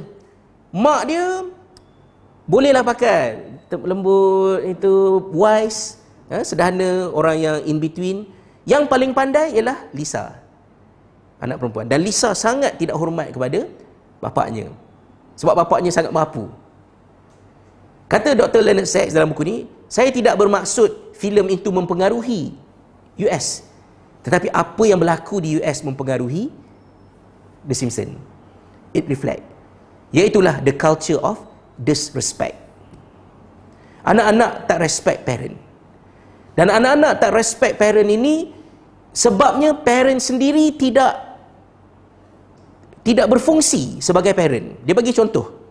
Ada seorang patient dia, dia adalah seorang doktor dan juga kemudiannya jadi uh, ialah family doktor, kemudian uh, psychiatrist uh, dan juga child psychiatrist. Dia kata ada seorang budak datang ke klinik saya sakit kerongkong. Jadi saya sebagai doktor, saya cakap pada budak tu, uh, buka mulut, keluarkan lidah, dia nak check lah. Dia cakap betul. Budak tu dah nak keluarkan lidah dah. Tiba-tiba mak dia menyampuk. Mak dia kata, uh, katalah nama budak tu Kevin contohnya kata Kevin is it okay if the doctor want to see you know dia kata okey ke doktor minta tolong keluarkan lidah tu? Kenapa tanya soalan tu kepada anak? Di dalam sebuah klinik anak atau mak atau sesiapa sahaja perlu mengikut apa yang doktor minta buat. Menghormati otoriti seorang doktor. Tapi mak bapak dekat US ni confused. Dari segi nak mendapatkan pendapat anak-anak, bagus. Bincang, kita nak pergi holiday kat mana, that is good. Appreciate opinion. Tapi bukan sampai disrespect authority. Anak dah ready dah sebab naturally, bila doktor dia sakit, doktor ni, suruh keluarkan lidah. Mak kata, eh tak apa ke doktor minta keluarkan lidah tu? Tak nak. Dah tak boleh pula keluarkan lidah kan? Jadi, mak bapak telah withdraw daripada authority mereka. Tugas mak bapak ialah ajar anak what is right, what is wrong, what is good, what is bad. Dan untuk membolehkan mak bapak ajar benda ni, mak bapak itu perlu ada authority. Dan authority itu tak perlu dicari di mana-mana. Naturally, authority itu ada. Tapi parents US yang withdraw daripada authority tersebut. Kerana terlalu glorify individuality. Sampai uh, anak tak nak makan brokoli. Dalam konteks US kan. Kalau kat Malaysia tak nak makan kangkung. Ah, tak nak makan sawi kan ya? Tak boleh uh, apa ni isteri kepada Obama lupa pula saya nama dia uh, ya? Uh, dia tak puas hati sebab kerajaan US memperkenalkan program pemakanan sehat di sekolah. Makanan sehat dibuang. Sebab student budak-budak tak makan. Budak-budak tak nak makan sayur. Maka akhirnya hospital uh, sekolah abandon program tu patah balik semula kepada french fries burger, sausage. Yang asalnya tadi dah ada macam, dah ada bubur, dah ada sayuran, dah ada makanan-makanan yang berkhasiat. Kenapa jadi macam tu? Sebab dia ada satu to- topik kat situ. Dia kata um, yang nombor dua. Uh, why are so many kids overweight? Uh, why are so many parents overweight? Itu topik lain. Uh, ya, yeah. Itu kita bincang lain. Uh, yeah. Why are so many kids overweight? Jadi salah satu benda yang dia bincang kat situ ialah parents tidak dapat disiplinkan anak. Ha, ya? Anak balik ke sekolah, alah ayah lapar lah, nak makan lah. Ha, okey, okey, okey lah. Ayah pun uh, singgah lah dekat drive-thru. Beli KFC ke, beli McD ke, bagi anak makan. Tak boleh ke anak lapar setengah jam sebelum nak sampai rumah dan kemudian makan pada waktu yang allocated? Parent tak boleh buat. Apa anak nak ikut saja. Very, very permissive yang dia describe dalam dalam dalam buku ni lah. Lepas tu bila parent pergi cuti, kami nak pergi cuti uh, ski. Jom. Anak perempuan umur 13 tahun tak nak ikut. Nak stay kat rumah kawan. Parent pun fikir apa? Oh, anak perempuanku ni dah independent. Uh, baguslah, dia pun setuju anak tu tak ikut. Independent ke? Dia tak independen. Dia transfer kebergantungan dia kepada parent dia, kepada parent kawan dia tu.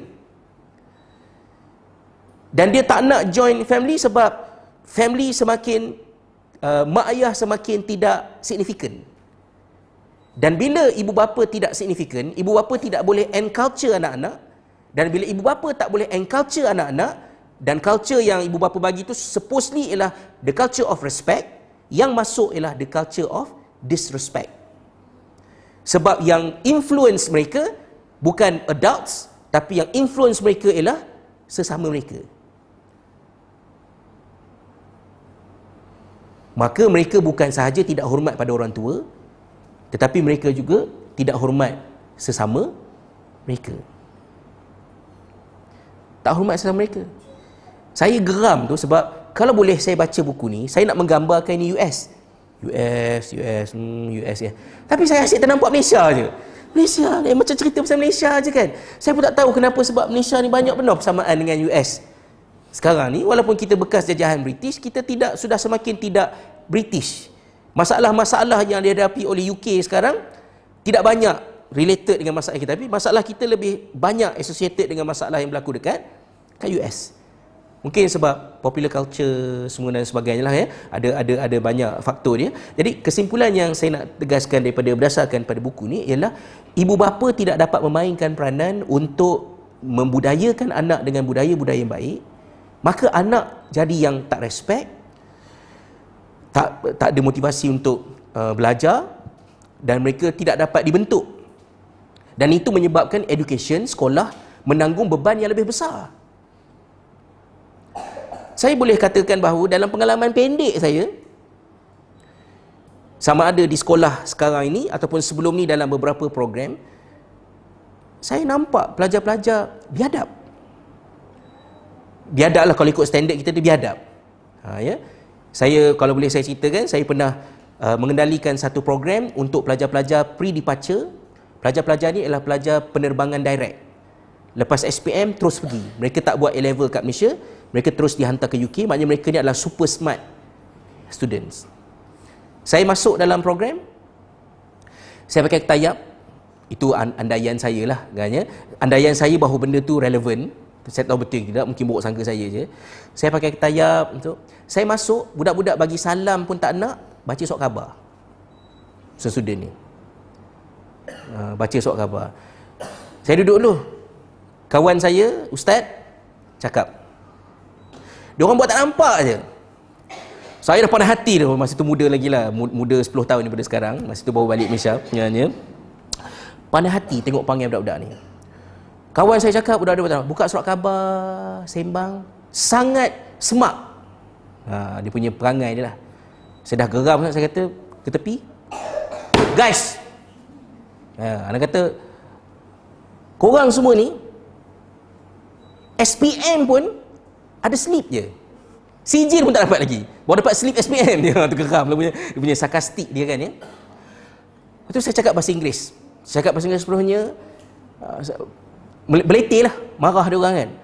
Uh, mentang-mentang yang datang ni ustaz-ustaz ni korang tahu orang tua pakcik mana daripada kampung ni you never want to listen ni belum sampai kat UK lagi. Baru datang sini baru di groom Penaja-penaja kata apa? You are cream of the cream. Dapat berapa semua. Bullshit semua. Oh, saya kata macam itulah. Inilah muka-muka yang pergi kat, yang pergi kat UK esok. Repeat tahun. Yang tak kerti bergaul dengan orang. Yang tak join dengan society. Tak ada apa pada. Kemudian balik Malaysia. Boleh lah. Mereka-reka dengan geram marah ni. Barulah macam kecil-kecil sikit kata. Ah, walaupun saya ustaz tapi saya taklah haprak sangat. Cakap macam itulah. Kata kan. Uh, saya berada di tempat yang kamu nak pergi for 11 years. So I know what's there. Dan untuk pelajar-pelajar yang jenis macam ni, kalau pergi ke sana tu apa yang akan berlaku? So boleh tak untuk tiga hari yang ke depan ni, tunduk sikit. Kita sama-sama hamba Allah. You are not in the position to respect me because I am an ustaz. But because we are in the position that you need something that we need to share with you. Have some respect. Barulah, barulah adjust balik masa tu. Menyampah tengok. Budak-budak ni. Budak pandai budak cerdik. Top student Malaysia. Tapi very bad mannered. Jadi bila kita pergi dekat sekolah pelajar-pelajar yang yang bermasalah ini kita tak dapat lari daripada teringin nak tahu. Tapi professionalism tak mengizinkan. Ha, ya. kita tak boleh korek ya, tajasus macam mana mak bapak dia orang ni kan? Oh, takkan dia pergi korek pula kan ya? So tak boleh lah macam tu. Tapi sekali-sekala sekali-sekala tu macam terhidu. Bahawa ibu bapa tak buat. Ibu bapa tak buat apa yang sepatutnya di dibuat. We have to discuss with our children. What is right, what is wrong, what happened at school, what you should react, how you should react. Bila anak anak perempuan saya balik cerita, dia kata ada seorang uh, apa ni pelajar lelaki dalam kelas dia suka kutuk seorang pelajar perempuan. Pelajar perempuan tu kulit dia uh, gelap sikit, ejek-ejek lah panggil ni uh, hitam lah, arang lah, panggil ni apa semua. Selalu budak tu menangis. Saya tanya, habis tu buat apa? Tu nak buat apa kan cakap kan kena marah. Kata, mana boleh? That is wrong. You have to protect your friend. Saya cakap macam kan. Kena pertahankan kawan. Bukan nak suruh bertumbuk. Tapi you kena berdiri. Eh, takutlah kata. Mana boleh takut? Dekat rumah garang ke main? Anak saya tu garang eh. Kat rumah garang ke main? Tapi dekat sekolah, diam saja. Kena bangun, cakap. Nak cakap macam mana? Saya ajar lah. Ayat-ayat garang-garang. Ajar cara bergaduh.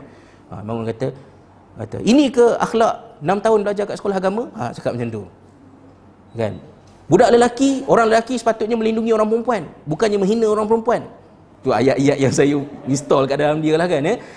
orang lelaki bully orang perempuan adalah orang lelaki yang paling tidak berguna dalam hidup ni lepas tu setelah 2-3 minggu saya bancuh dia akhirnya dia memberanikan diri kan? dia cakap bila dia cakap tu budak lelaki tu geram sangat budak lelaki tu cabut dia punya tayap dia dia baling dekat anak saya lah Anak saya mengelak, dia punya ketayat itu masuk dalam tong sampah. Lepas anak saya, tengok ketayat masuk tong sampah. Ha, dia kata kan, betapa tak bergunanya perangai macam ni. Dia kata, ha, barulah boleh balik senyum. Because you have done something to defend your friend. Because that is wrong. You have to address. Saya tak tahu betul ke tidak ya. Tapi saya geram sikit kalau budak-budak lelaki kutuk-kutuk budak-budak perempuan macam ni. Macam, eh, hampir betul lah. Kenapa anak buat perangai macam tu? Sama ada anak yang membuli ataupun anak melihat kejadian buli, parent kena sembang kat rumah. Sebab anak-anak tak pick up benda tu. This is right, this is wrong, this is how you should do, this is begini begini begini. Ha. Jadi bila ibu bapa tidak tidak memupuk akhlak yang baik, apatah lagi ibu bapa menanamkan akhlak yang buruk kepada anak-anak, rosaklah education. Bukan saja anak-anak tak respect parents ataupun adults, tapi anak-anak juga tak respect among themselves. Dia tak respect among themselves. Katalah ada seorang ni um, apa ni uh, badan berbau sedikit. Dipulaukan.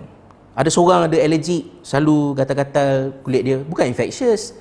Cuma gatal ya, maknanya eczema ke apa ke kerana ada uh, alergi kepada something ke apa semua, dia garu-garu kena pulau. Jangan duduk atas kaki aku. Ini gini kita sangat mudah, budak-budak sekarang ni sangat mudah untuk memandang rendah. Bila ada seorang pelajar yang tak pandai bergaul, awkward, nampak macam tak erti ni, dipulaukan. Ini geek, nerd, ya, uh, pelik, planet. Macam lah istilah yang diorang bagi pada budak-budak ni apa semua. Pagi tadi lah saya beletih dengan, bukan beletih, sembang dengan budak-budak lah kan. Saya kata, innamal mu'minuna ikhwah. Kamu tengok muka sebelah, siapa orang sebelah? Kan? Orang Ipoh, orang Selangor, orang itu semua. Kenapa kamu orang Ipoh? Sebab kamu beranak kat Ipoh. You choose to be born in Ipoh? No. Kan? Kamu orang Malaysia. Kamu kamu Malaysia. Kenapa kamu tak pilih untuk jadi orang Malaysia pun tapi kamu dilahirkan dekat dekat sini. Tapi kalau kamu tanya kepada faith kamu tentang iman kamu dan kamu adalah seorang mukmin. Sebelah kamu tu siapa? Mukmin. Mukmin dengan mukmin saudara. Bila saudara, kalau ada yang mulut busuk, kamu kan pulaukan dia. Oh, mulut busuk, pulaukan dia. Tak. Kalau ada kawan mulut busuk, orang pulaukan dia, kamu sebagai khalifah, datang jumpa dengan dia. Aku nak cakap sikit.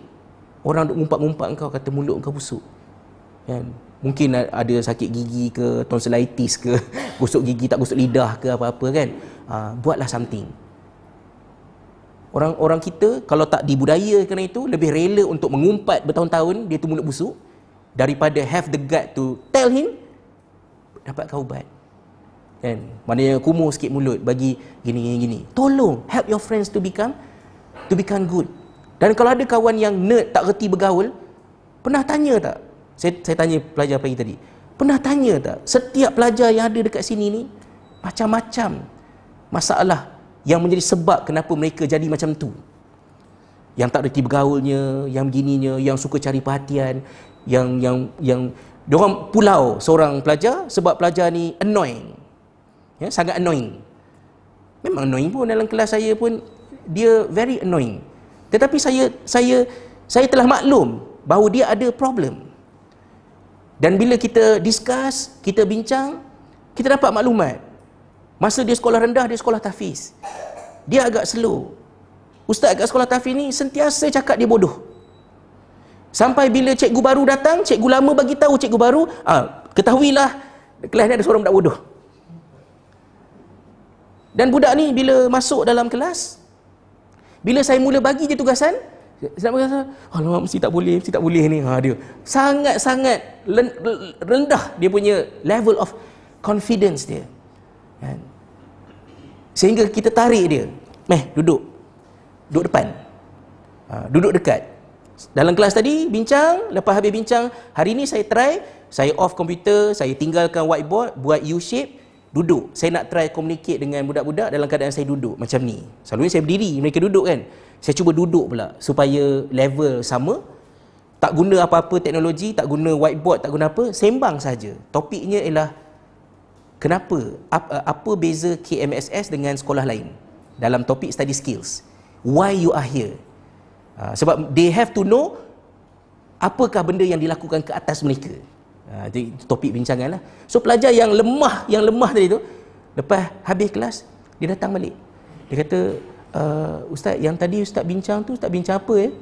Bayangkan, 50 minutes dalam kelas tu, dia tak dia tak boleh pick up. Dia kata, Ustaz bincang apa ya? Saya kata, kita bincang tentang khalifah Allah. Khalifah ni sebagai makhluk yang berfikir. Dan soalan yang Ustaz tanya tadi tu, yang tiga orang jawab tu ialah, seminggu cuti ni, ada tak satu benda baru yang kamu belajar? Macam wow oh benda ni. Ada ada tak? Oh ada ada. Dia kata ada. Oh ada ada. Seorang tadi kata dia tertarik dengan kopi. Dia tengok kat TV ha ya. Seorang lagi pergi cuti kat Hong Kong.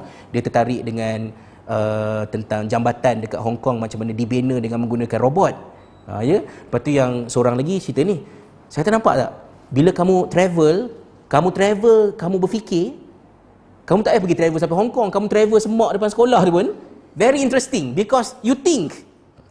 Tapi kalau kamu tak berfikir, kamu pergi Disneyland Florida pun, kamu masih lagi sosok. Sonok tak pergi sebenarnya? Hmm, okey lah. Kan, ya? Tak menarik. Ya? Sebab tak berfikir. Tapi nampak tak? Dia pergi Hong Kong, ada ada tak agenda dalam package lawatan tu? Mengkaji jambatan ke Hong Kong tu? Tak ada. Tapi sebab dia berfikir, eh, menarik lah benda ni. Yang seorang ni, kopi. Bincang pula tadi keluar tentang kopi luwak, eh, kenapa kopi luwak sedap? Ha, ya? Adakah kerana tahi musang tu menyebabkan kopi tu sedap?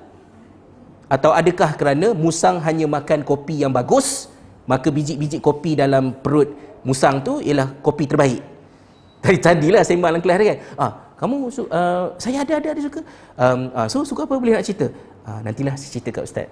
Dia kata, so dia, dia tak cerita lah, tapi dia get the point lah tentang perbincangan tadi. Itu pelajar tu. Dia dipulaukan oleh ramai pelajar lain dengan alasan dia annoying. Kenapa mudah untuk pulaukan orang? Kenapa mudah untuk gelar orang? Kenapa mudah untuk boycott orang? The culture of disrespect. So itu kita kena pupuk balik. Ha, ya? Jadi ini ujian yang pertama kepada sekolah. Sekolah menerima pelajar yang datang daripada the collapse of parenting punya family. Kurang family banyak tercicit. Tak buat apa yang perlu di dibuat. Untuk hormat cikgu. Ajar pula supaya tak hormat cikgu. Oh lagi berat lah ha, ya. Alah, cikgu kamu tu gitu je kan.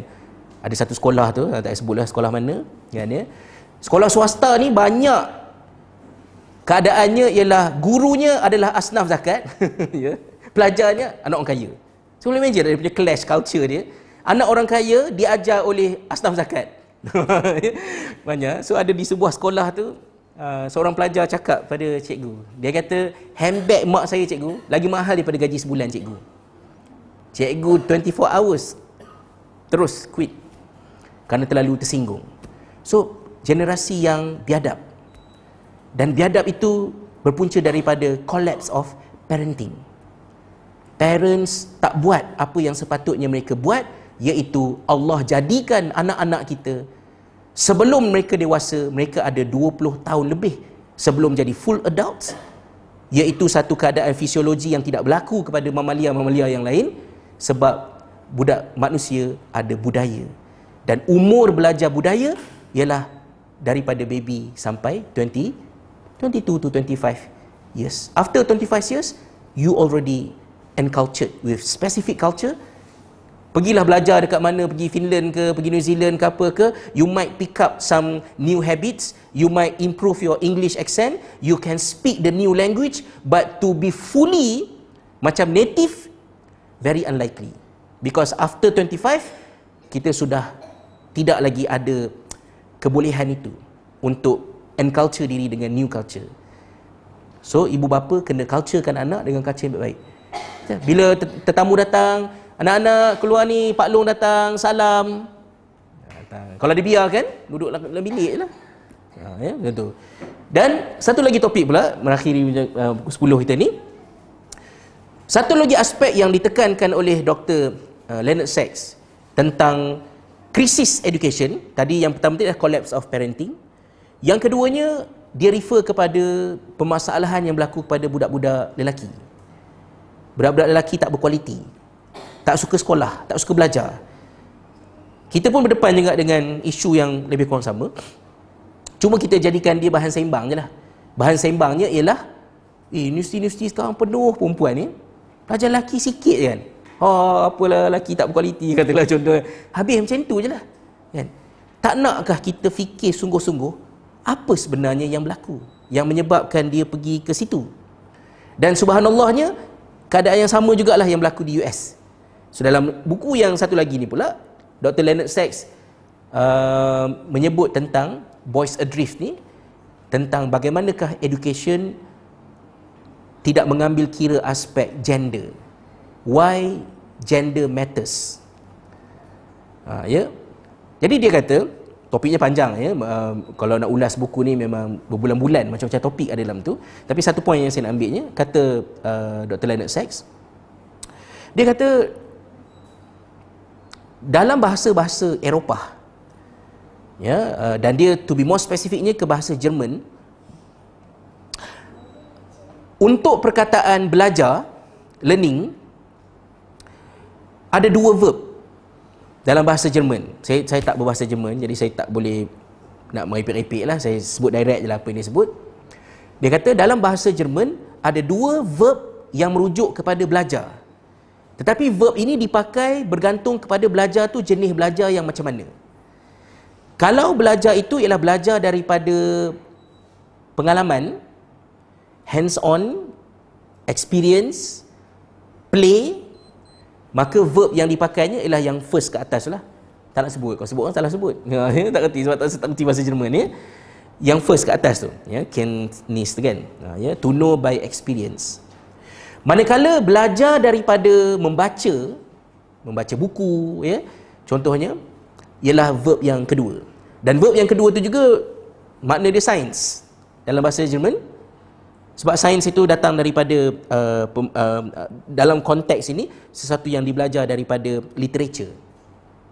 Dan kerana adanya dua verb untuk merujuk kepada dua jenis belajar beza, satu belajar daripada pengalaman, satu belajar daripada buku, maka adanya kesedaran dalam minda educationist Eropah bahawa kedua-dua pembelajaran ini perlu diposisikan dengan betul dan kena ada seimbang cukup dosnya dan itu menyebabkan apa yang berlaku di US tak berlaku di kebanyakan negara Eropah. Di US dia, dia refer kepada English lah. Ha, ya, dalam bahasa Inggeris tidak ada verb yang secara spesifiknya membezakan di antara dua jenis belajar menyebabkan industri, perkembangan ini, perkembangan itu dibincangkan dengan panjang lebar dalam buku ini telah menyebabkan educationist melihat pelajar-pelajar kena celik literasi, membaca, menulis seawal mungkin. Maka tadika-tadika dekat US buat kerja ni lah. 5 tahun, 6 tahun dah sibuk membaca menulis. Sedangkan kata Dr. Leonard Sachs dalam buku ni, dia kata sains yang berkaitan dengan gender ni kerana adanya functional MRI apa semua benda tu telah menyebabkan research lebih advance sekarang ni bahawa perbezaan di antara lelaki dan perempuan bukan kerana aspek sosial. tetapi structure otak mereka kognitif mereka semua tu ada ada specific differences jadi kata dia kanak-kanak lelaki pada umur 5 6 tahun bahagian otak yang mengendalikan soal bahasa adalah seperti otak seorang budak perempuan berumur 3 tahun setengah 3 tahun setengah dan itu bukan bermakna budak perempuan lebih pandai pada budak lelaki sebab at another level of age yang lain pula berkembang berkurang. Just nak memberitahunya bahawa lelaki dan perempuan itu unik, tak sama.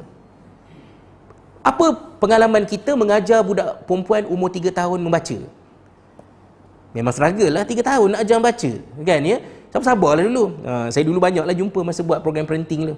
Ada mak apa yang semangat ni tanya macam mana saya nak mupuk budaya membaca pada anak saya? Tak kenapa hati tergerak nak tanya Anak cik umur berapa tahun? Setahun setengah Oh dah dah lah Setahun setengah ni biarlah main tarik dulu pun tak apa kan, ya?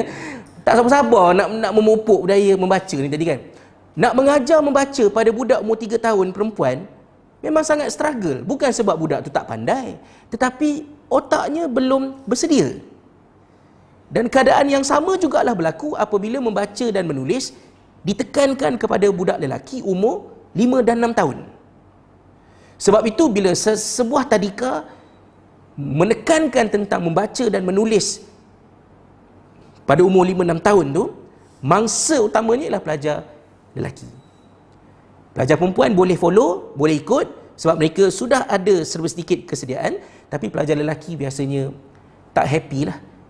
Dia akan rasa sekolah tak seronok, dia akan rasa sekolah tak best, sekolah menyusahkan, dan bila cikgu mula mengkelompokkan, ini grup yang boleh buat, ini grup yang tak boleh buat. Yang boleh buat tu ramai perempuan. Cerah-cerah tak adalah dua lelaki.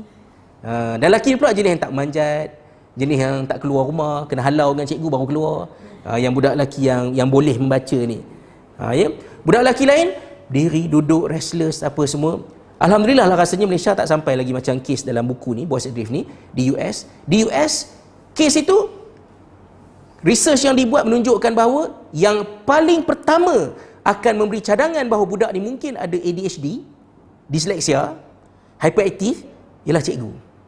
Without having the knowledge clinical dia ke psikiatri ke apa tak ada, cikgu lah yang first akan suggest budak ni mungkin ada ADHD sebab dia restless dalam kelas, dia tak boleh fokus dan terus refer kepada psikiatri. Psikiatri macam saya, kata Dr. Leonard Sachs, saya kata budak ni bukannya ADHD, dia buatlah, dia adalah assessment dia kan. Setelah dia buat assessment, budak ni bukan ADHD. Tapi dia perlukan kepada ibu bapa yang boleh ajar dia something. Kena adjust parenting. Tapi kalau psychiatrist yang macam tu, parent tak suka. Parent lebih suka kepada psychiatrist yang subscribe ubat. Dan bila bagi makan ubat, budak jadi stupor, kalau kita ada istilah dia. Kan. Memang boleh fokus, boleh belajar dengan lebih baik, tetapi yang mata bersinar-sinar tu hilang jadi macam bingung ya kerana medication tadi Amerika adalah antara negara yang paling tinggi di dunia yang prescribe ubat ADHD dyslexia uh, ADHD lah khususnya untuk budak-budak ni tadi jadi dia kata 5 6 tahun bukan umur membaca dan menulis so kalau kita nak improve performance budak lelaki dalam kehidupan first kalau ada kuasa get rid reading and writing from kindergarten. Push dia balik pergi ke tahun yang tepat untuk belajar macam dia iaitu year one. Finland, dia bagi contoh dalam buku lah, dan memang betul pun, Finland adalah negara yang 5 tahun 6 tahun budak-budak illiterate. Fokus mereka ialah belajar daripada experience. Contohnya negara Jerman kerana begitu emphasize on benda ni memperkenalkan satu konsep tadika tanpa bangunan yang dikenali sebagai walk kindergarten iaitu the forest kindergarten. Setiap pagi parent singgah dekat satu stesen serahkan anak untuk dibawa masuk ke semak samun. Sampailah pukul 12 lebih kurang macam tu balik. So bila uh, dan mereka belajar dia lah. Uh, tengok katak tengok ni apa semua, semua kan ya pukul 12 balik jadi bila model ini dibentangkan dalam satu conference dekat Amerika soalan ditanya ialah What if the weather gone wrong? Bad weather. Orang Jerman senyum. Orang Jerman kata there is no such thing as bad weather. Yang adanya ialah outfit yang tak sesuai untuk weather berkenaan. Itu saja kan. Hujan, hujan lah. Duduklah dalam hujan. Kan? Mainlah semua. Jadi orang US tak boleh tak boleh digest benda ni. Dan bila kita fikir balik kan, tuan-tuan, itulah yang membimbangkan kita. Iaitu anak-anak kita berkenalan dengan pendidikan dengan pengalaman yang tidak menyeronokkan. Sebab mereka kena belajar membaca dan menulis pada umur mereka sepatutnya belajar dengan vocab, dengan verb yang first tadi.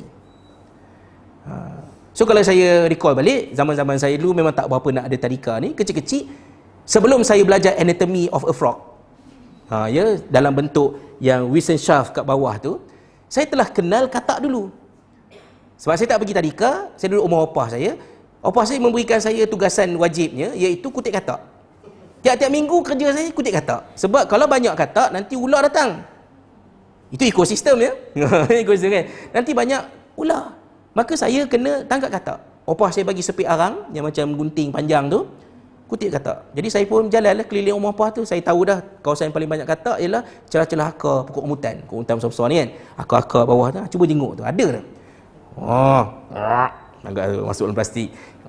Agak satu kan. Dapatlah 15 ekor. Ha, ya dalam satu satu bundut ni kan. Naik bersika dalam plastik ni kan. Sabar, sabar. Oh, wayok bersika ni sampai ladang ubi buka. Puh, campak gitulah kan ya. Ha, buang. Ha, lepas tu petang-petang main-main pergi dekat parit nampak banyak anak ikan. Oh, anak ikan banyak. Tangkaplah, uh, suduk. Bawa balik letak dalam balang. Ha, ya, balang. Lepas tiga hari keluar kaki. Ya Rupanya bukan anak ikan. Berudu, anak katak. Ha, ya? Maka belajarlah beza di antara berudu dengan anak ikan. Opah cakap apa? Pukul enam je tu, opah menjerit. Balik, udah-udah lah main tu. Pasal kejap, kejap lagi, mak ayah datang. Ha, so, kena dah siap mandi semua kan. Mak ayah nak ambil balik. Ha, balik main. Opah kata apa? Balik, udah-udah lah main tu. Mungkin bahasa Melayu pun tak ada vocab tu. Vocab yang adanya ialah main. Udah-udah lah main tu, balik. Dalam bahasa Jerman, verb yang dipakai untuk perbuatan main katak tadi tu, ialah yang tu. Dan itu adalah associated dengan learning. So kita tak ada vocab tu. Menyebabkan kita tidak acknowledge belajar melalui bermain. Lalu dengan mudahnya kita merampas permainan daripada kindergarten dan kita merampas bermain daripada sekolah rendah anak-anak kita. Ha, ya? Saya tak pasti sebab uh, masa dah lewat ya. Masa saya SPM 1982, saya pergi Jordan 1983. Saya tak tahu apa yang berlaku dekat Malaysia. Saya balik ke Malaysia tahun 2014, 11 tahun kemudiannya. Saya terkejut sebab saya dah ada anak, saya, saya mula nampak. Saya terkejut mendapati petang-petang semua budak pergi sekolah agama baju putih samping hijau. Sekolah kafar lah kan. Sekolah kafar tu muncul dalam kehidupan rakyat Malaysia ketika saya tak ada kat, kat Malaysia. Eh, wajib ke sebab semua pergi? Bila masa pula ada wajib sekolah agama tentang ni? Jadi, saya masa tu tak adalah fikir sangat sebab bila anak saya sekolah, dia masuk sekolah macam KMS ni. Jadi memang dah sambung dah pagi sampai petang. Tetapi saya nak tahunya, apakah yang dimesyuaratkan di peringkat uh, JAKIM ke mana pun tu, yang memutuskan bahawa kita kena buat sekolah agama petang. Sebelum sekolah kafar wujud, saya masih lagi belajar agama tentang dengan opah, dengan ustazah ni, dengan tu. Tapi sekejap je, setengah jam, lepas tu, lepas tu kita main lah. Perjalanan pergi, main, sampai tu dah comot sikit, perjalanan balik, main lagi, comot lagi. Banyak main. Tapi sampai zaman sekarang ni, terutamanya yang duduk di bandar-bandar, budak-budak dah tak main. Kan? Mereka sudah tidak bermain. Mereka duduk sekolah panjang, pagi belajar, petang sambung lagi belajar. Lepas tu yang sekolah agama pun PSRA-nya, lepas tu yang ni lagi apa semua. Bermain sudah dikeluarkan daripada kehidupan remaja. Dan bila mereka tak bermain, yang ni tak ada, kreativiti merosot, self-confident merosot, macam-macam lah benda-benda yang berlaku dan mereka menjadi remaja yang mudah depres. Kerana tidak mempunyai dos bermain yang cukup di zaman kanak-kanaknya. So kalau betul-betul nak fight untuk better education, early childhood education, saya cakap pada tadi lah, ah, get rid of learning and reading. Alamak, boleh ke siapa nak hantar anak ke tadika ni kan? Sebab sekarang ni darjah satu, anak-anak akan dicek. Dia mesti dah boleh membaca dan menulis. Kalau tak boleh membaca dan menulis, dia akan dimasukkan ke kelas lembab. Pada pandangan saya lah, kalau ada pilihan untuk ke sekolah lain terpulang tapi kalau nak hantar ke sekolah public education anak tak boleh membaca darjah satu darjah dua dimasukkan ke kelas belakang tak dapat kelas aman bakti tak dapat ya cahaya pun tak dapat masuk kelas damai erat fajar gegak gempita belakang tu. So what?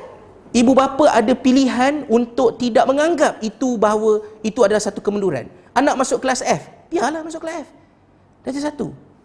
Anak saya pun Anak pertama lain cerita, tak ada knowledge apa semua. Anak kedua pun tak ada knowledge sangat. Tapi ada faktor-faktor yang berlaku. Anak saya yang kedua, ketiga, keempat lain sikit. Ha, ya. Kedua dan ketiga. Darjah satu tak boleh baca. Tak boleh menulis. Termasuk yang sekolah dekat dekat sini. Memanglah tak boleh tak boleh tak boleh baca menulis masa darjah satu. Berapa lama? Lebih kurang dalam tiga bulan. Boleh faham tak? Anak boleh faham. Cuma dia payah nak baca. So pada masa tiga bulan yang pertama tu Saya dengan isteri saya Yang kami buat kat rumah Ialah kami bacakan Apa yang mereka belajar kat sekolah Sebab kalau nak suruh dia faham Melalui dia sendiri baca Dia susah nak baca. Tapi kalau saya yang bacakan Dia boleh faham. After three months After four months Anak dah okey dah. Tapi yang penting Masa tadika dapat Dapat main.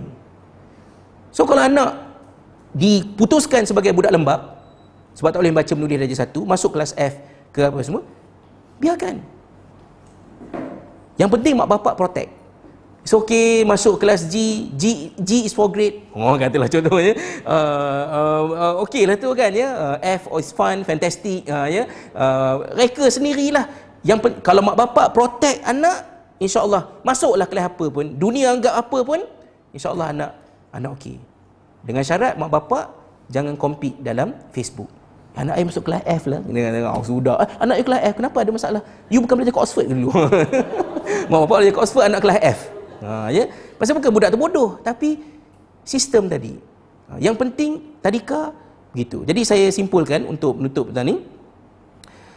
Janganlah kita tergesa-gesa sangat nak terlalu cepat mengislamkan anak kita. Ha, ya? Kita kena manusiakan dia dulu sebelum kita muslimkan dia. Ha, ada orang mengatakan, ustaz ni sekular ke? Ha, memisahkan di antara Islam dan manusia kan? Payah nak cakap eh. Iman dan Islam, iman ialah Islam, Islam ialah iman.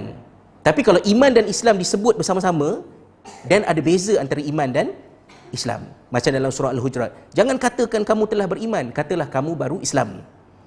Oh, rupanya ada beza Islam dan iman. Tapi kalau disebut secara separated, Islam juga bermaksud iman, iman juga bermaksud Islam.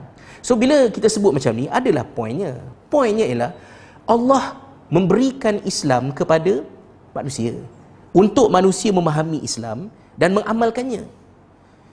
Maka manusia itu perlu dipastikan dia manusia. Baru dia boleh mengamalkan Islam. Tapi kalau ada defisit kepada kemanusiaannya, maka Islam itu tak dapat diamalkan. Dan antara yang penting untuk memanusiakan seorang manusia ialah dia mesti boleh menjadi manusia yang dapat berfikir dengan baik. Jadi mak bapak janganlah risaukan sangat. Anak baru 5 tahun, 6 tahun nak pastikan anak al-hafiz, nak pastikan anak boleh membaca, nak pastikan anak boleh menulis. Come on guys. Senangnya kita buat deal macam ni. Nak anak hafal, okey? Mak hafal tiga juzuk. Semester ni mak hafal tiga juzuk, anak hafal enam juzuk.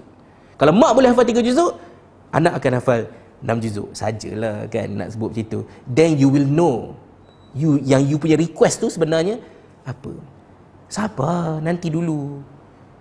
Baca balik sejarah sejarah Imam Syafi'i. Tu, tu je kan. Imam Syafi'i umur tujuh tahun telah menghafal Quran. Soalan saya ialah adakah Imam Syafi'i represent public education ataupun dia adalah gifted education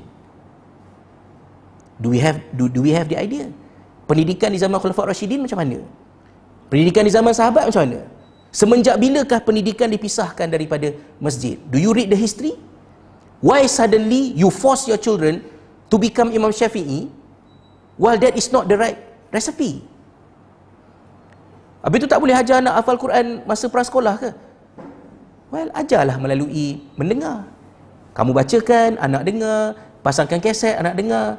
Tapi yang baca, ya, baca Al-Quran, maka ia adalah language. Dan language okey ke tak okey? Kalau okey okey, kalau tak okey jangan marah. Mungkin ada yang boleh. Mungkin ramai yang tak boleh dan bersabarlah. Kan pelan-pelan macam tu. Jadi sebelum kita memanusiakan anak kita untuk dihant- uh, sebelum kita nak mengislamkan anak kita, kita kena make sure anak kita berjaya jadi manusia. Dan untuk anak kita berjaya jadi manusia, kita perlu back to basic balik. Dan pada pandangan saya, itu adalah jihad yang besar. Sebab kita berhadapan dengan generation yang ada defisit pada hum- kemanusiaannya. Bila dia tak boleh nak fully berfikir.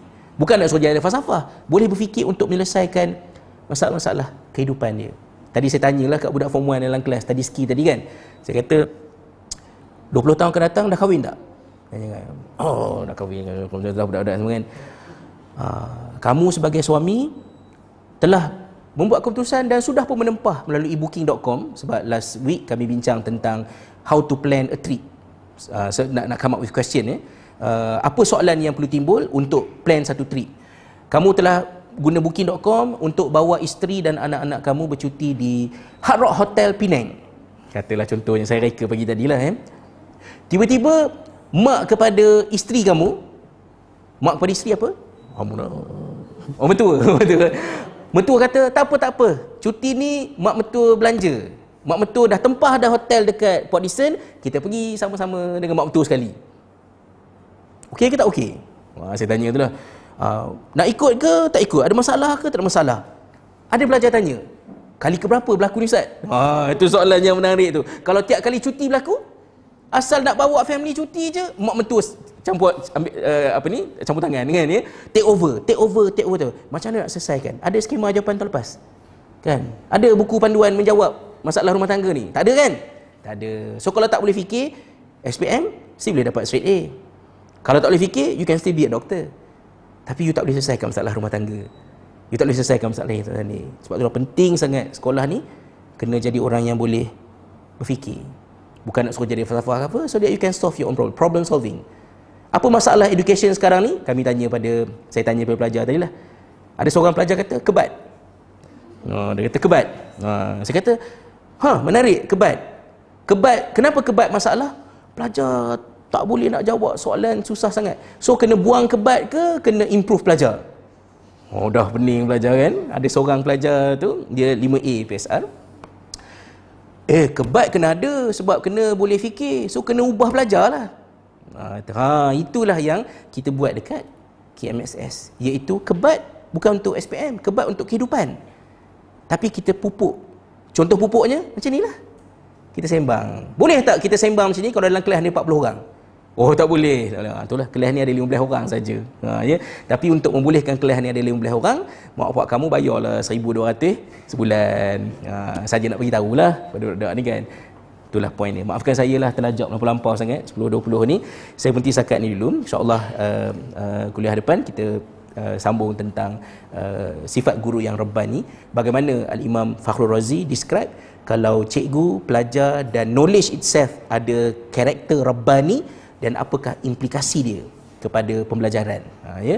Kita tengok sikit. Jadi saya rumuskan tadi kesimpulannya bahawa pendidikan ini adalah merupakan kilang untuk memastikan sustainable sustainability Uh, kelangsungan uh, negara, uh, ketahanan sebuah tamadun berjalan, sekolah tu adalah kilang. Bila banyak krisis, ekonomi krisis, politik krisis, peperangan ada krisis dan kita kena take a look setapak ke belakang, mungkin isunya ada dekat education.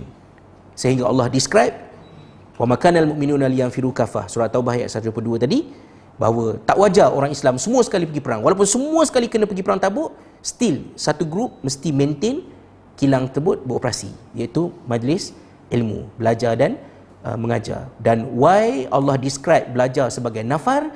Sebab belajar dan mengajar adalah sesuatu yang sangat besar. Dan kita cuba tinjau sedikit daripada dua topik.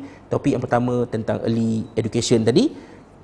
Uh, the collapse of parenting. We are receiving students that are uh, being produced ataupun coming from the collapse of parenting kind of family. Uh, ya yeah? so kita ada tanggungjawab yang banyak. Yang keduanya ialah untuk memanusiakan kembali pendidikan kita because timing is very important in education is not about smart teaching but you must teach children who are ready to understand and to learn the content. So nak menyukatnya itu mestilah disesuaikan. Dan kita fokuskan tadi bahawa uh, early childhood education bukan tak boleh belajar membaca dan menulis. Ajarlah membaca dan menulis tapi jangan overemphasize jangan paksa budak-budak. Kalau budak-budak tak boleh buat it's normal because it's not because of them it's because of us because we introduce reading and writing pada masa yang lebih awal. So kalau tak boleh it's okay. Puji pelajar daripada aspek yang lain. Jangan klasifikan mereka dalam bentuk yang negatif. Sebab walaupun mereka tak boleh baca menulis mereka tahu cikgu lebih suka grup ni daripada grup yang ini. Dan kita tak nak budak laki-laki memulakan pengalaman pembelajaran mereka dengan pengalaman yang negatif. Bahawa sekolah is not fun. Uh, learning is not fun. Dan itu kalau berlaku saya rasa lah as a teacher sebagai cikgu how to encourage inquiry in your classroom adalah sesuatu yang sangat susah. Uh, yeah. I don't care if student can answer questions. My concern is can they ask questions? And that is very difficult. Ha, ya. Di sekolah kami itulah kerja besar yang perlu dibuat. Ha, ya. Untuk increase uh, level of inquiry then only kelazatan belajar itu akan ada cinta kepada ilmu akan datang dan barulah peperiksaan hanya sekadar alat untuk meneruskan perjalanan akademik mereka kan. Wallahu alam dalam sikit-sikit masa ni lah kalau ada saya janji tak jawab panjang-panjang saya cuba respon pendek-pendek je. Kalau ada persoalan pandangan pembetulan ke nak timbulkan uh, silakan lah. Ya, ya. Silakan. Saya dah nak uh, sekolah uh, satu dan belajar kat Singapura okey uh, dia dalam bulan yang pertama tanya dua soalan kepada saya hmm. Nama saya lah paling muda Paling muda kat Singapura Saya belajar kerja kat sini okey uh, Tanya siapa Jesus tu okey Public school ke? Tak, dia tak. sekolah public tapi dia sekolah macam St. John lah macam Okay, uh, missionary uh, background Ya yeah. hmm. So, uh, dia tanya soalan dulu Pada mana cakap lah untuk adalah uh, Nabi hmm. Lepas tu dia tanya balik Kenapa dia cakap, kenapa dia cikgu cakap uh, Jesus is God hmm. Tu mesti saya jawab soalan ni lah hmm. Lepas tu lagi satu kelas tu um, Sebab dia kena ambil bahasa ibunda Okey. Bahasa ibu dia bahasa Tamil. Okey. So dia masuk kelas Tamil. Masa cikgu tu masuk, hmm. semua student kena berdiri dan cakap anakem dan tunduk. Hmm. Okey. So dia tanya lah boleh ke macam tu? Uh. So yang tu pun saya tak beri jawapan yang macam tak nak tu konflik dia tanya uh. kita orang kawan dia lepas kawan dia sampai hmm. cikgu kan. Hmm. So macam nak handle situasi macam tu? Uh, biarkan ke atau hmm. kena bagi jawapan yang saya pun bukanlah uh, eh, yang boleh memberi consultation professional kan so just pandangan uh, pandangan saya lah pertama sekali uh, saya rasa yang paling baiknya ialah discuss dengan sekolah uh, regarding this matter. Uh, sebab sikit-sikit yang saya kenal dengan uh, education system uh, Singapore uh, sepatutnya sistem pendidikan di Singapura itu boleh address isu ini dengan baik. Uh, it's the best in the world ya, kalau dalam PISA tu even at one stage better than Finland. So sepatutnya uh, clash culture uh, especially dalam faith based education you must have some strategy uh, to overcome benda ni pastinya bukan anak tuan seorang saja mungkin ada lagi anak-anak yang lain ada isu yang sama kan dan mungkin sekolah uh, tak tak address benda ni uh, bila mana parent tidak cukup pada uh, menyampaikan concern ini kepada pihak sekolah. So kalau ada disampaikan dan mungkin ada titik temu yang lebih baik untuk diperolehi. Of course yang ekstrim itu ke sekolah teruslah. Uh, kan. Uh, yang ketiganya ialah dengan anak-anak tu ialah continue uh, discussion dengan uh, dengan anak-anak lah. Uh, continue discussion dengan anak-anak. Uh, dan fahamkan kepada dia uh, apa masalah yang berlaku. Saya kita kita kenapa kenapa dia bersekolah di situ? Mungkin ada reason yang tertentu kan ya? Uh, logistik ikut be logistik ikut be A ikut be B ikut be C dan lain-lain lah dan kenapakah ada contradiction yang berlaku ialah kerana sekolah ini adalah faith based school dan faithnya adalah based on Catholicism contohnya dan kita adalah Muslim. So ada bahagian yang okey, ada bahagian yang tak okey. So always remember that you are a Muslim but you must continue to respect your teacher. Uh, tapi dalam hal ini uh, cuba elakkan. Kalau cikgu tak setuju ke apa ke, don't worry because we will communicate with your teacher. Adalah begitu. Kita kita jangan burdenkan anak kita dengan benda yang di luar kemampuan lah. Kan? You kena pertahankan juga this is your face as a Muslim. Kan? Ya? You, you you must ready to die for Islam katalah contoh kan ya. Okay, ganas sangat lah kan ya. Uh, jadi uh, mungkin macam itulah. So kita dapat fahamkan kepada uh, anak tadi.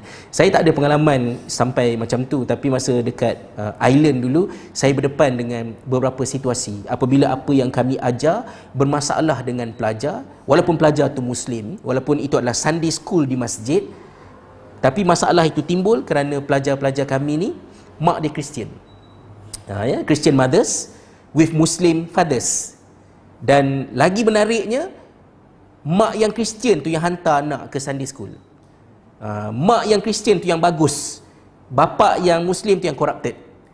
Kebanyakan bapa Muslim ni kahwin dengan Kristian ni sebab nak pasport. British passport. Dan saya berani sebut begitu sebab terlalu banyak kes yang saya handle immediately after 4 years of marriage ayah disappeared boleh disappeared macam tu je. Ya hilang je. Sebab, sebab dapat lepas 4 tahun dapat pasport. Uh, so terus tinggal bini kontak kanting so bini yang Kristian hantar anak ke Sunday school. Tiba-tiba kita nak mengajar Islam is right inna dina indallahil Islam uh, ya. Islam jalan ke syurga agama yang lain membawa ke neraka. Budak confused tapi mak saya Kristian dia yang baik Bapa saya Muslim dia yang hampah. Adakah kerana dia Muslim maka walaupun dia hampah dia masuk syurga tapi mak saya Kristian tapi uh, walaupun dia baik tapi dia tetap masuk neraka juga. Anak tak boleh digest. Bukan anak saja, cikgu pun tak tahu nak explain macam mana. Hmm, susah tu. So saya ada sikit pengalaman yang macam itulah. Yang saya nampaknya lah jangan pindahkan responsibility kepada anak-anak, itu kita yang kena deal. So communicate with the school. Kalau sekolah tidak mesra uh, uh, kata uh, multicultural punya background uh, perhaps sekolah tu tak reflect the philosophy of Singaporean education. Uh, so maybe we should find another school. Tapi kalau sekolah itu commit dengan philosophy of education Singapore sepatutnya isu ni dia boleh respond dengan positif. Uh, cuma anak kita kata begitu je lah. Uh, this is a Christian school we are Muslim you must respect your teacher because they are teaching you good knowledge kan ya? Maknanya uh, gitu-gitu tapi yang yang tak apa ayah mak akan cakap dengan ni kan? Yang kedua sama jugalah tentang isu uh, bahasa uh, ibunda tadi. Maknanya walaupun bahasa tetapi bahasa tu juga datang dengan culture dia. So kadang-kadang cikgu juga dalam keadaan tidak sedar uh, tidak dapat melihat bahawa ada yang berkongsi bahasa tetapi mempunyai budaya yang berbeza. So again sama uh, dia punya approach dia ialah uh, approach the teacher approach the school and discuss uh, tentang tu lah. Kalau Singapura saya, macam saya tak risau sangat lah. Eh, walaupun sampai anak cakap uh, sampai cikgu kata Jesus uh, is son of God pun saya tak risau. Sebab the system is good. So you can use the system to solve any conflict any problem. Yang saya risaunya ialah bila sistem corrupted. Ha, bila sistem corrupted ada masalah pun tak tahu nak minta tolong kat siapa. Ha, ya, dan itu uh, membimbangkan. So um, uh, even uh, yang kelas-kelas fardu ain uh, yang uh, Muiz buat pun uh, saya rasa gembira sampai ke tahap mereka juga ada menyediakan kelas fardu ain dalam bahasa Tamil. Ya dekat setengah-setengah masjid masjid Mawaddah yang kami pergi melawat uh, dua bulan lepas. Uh, uh, yang yang pergas kenali pun ada. Uh, tapi maknanya mereka ambil kira benda tu. Mereka sedar bahawa ada peningkatan jumlah Uh, pelajar datang ke Islamic school di masjid yang bahasa ibunda mereka adalah Tamil. So there is a need uh, untuk banner. Uh, so mereka banner. So when the system is good they they will cater our need uh, appropriately. Uh, yang cuma diperlukan ialah we have to address the concern sebab mereka mungkin tak nampak mungkin tak tahu kan. Mungkin itulah cadangan saya ya. Sama wallahu alam. Mungkin ada satu kelas silakan. Oh, ada dua sila. Ha uh-huh. Eh tak apa. Denda untuk tampi. Ya ni.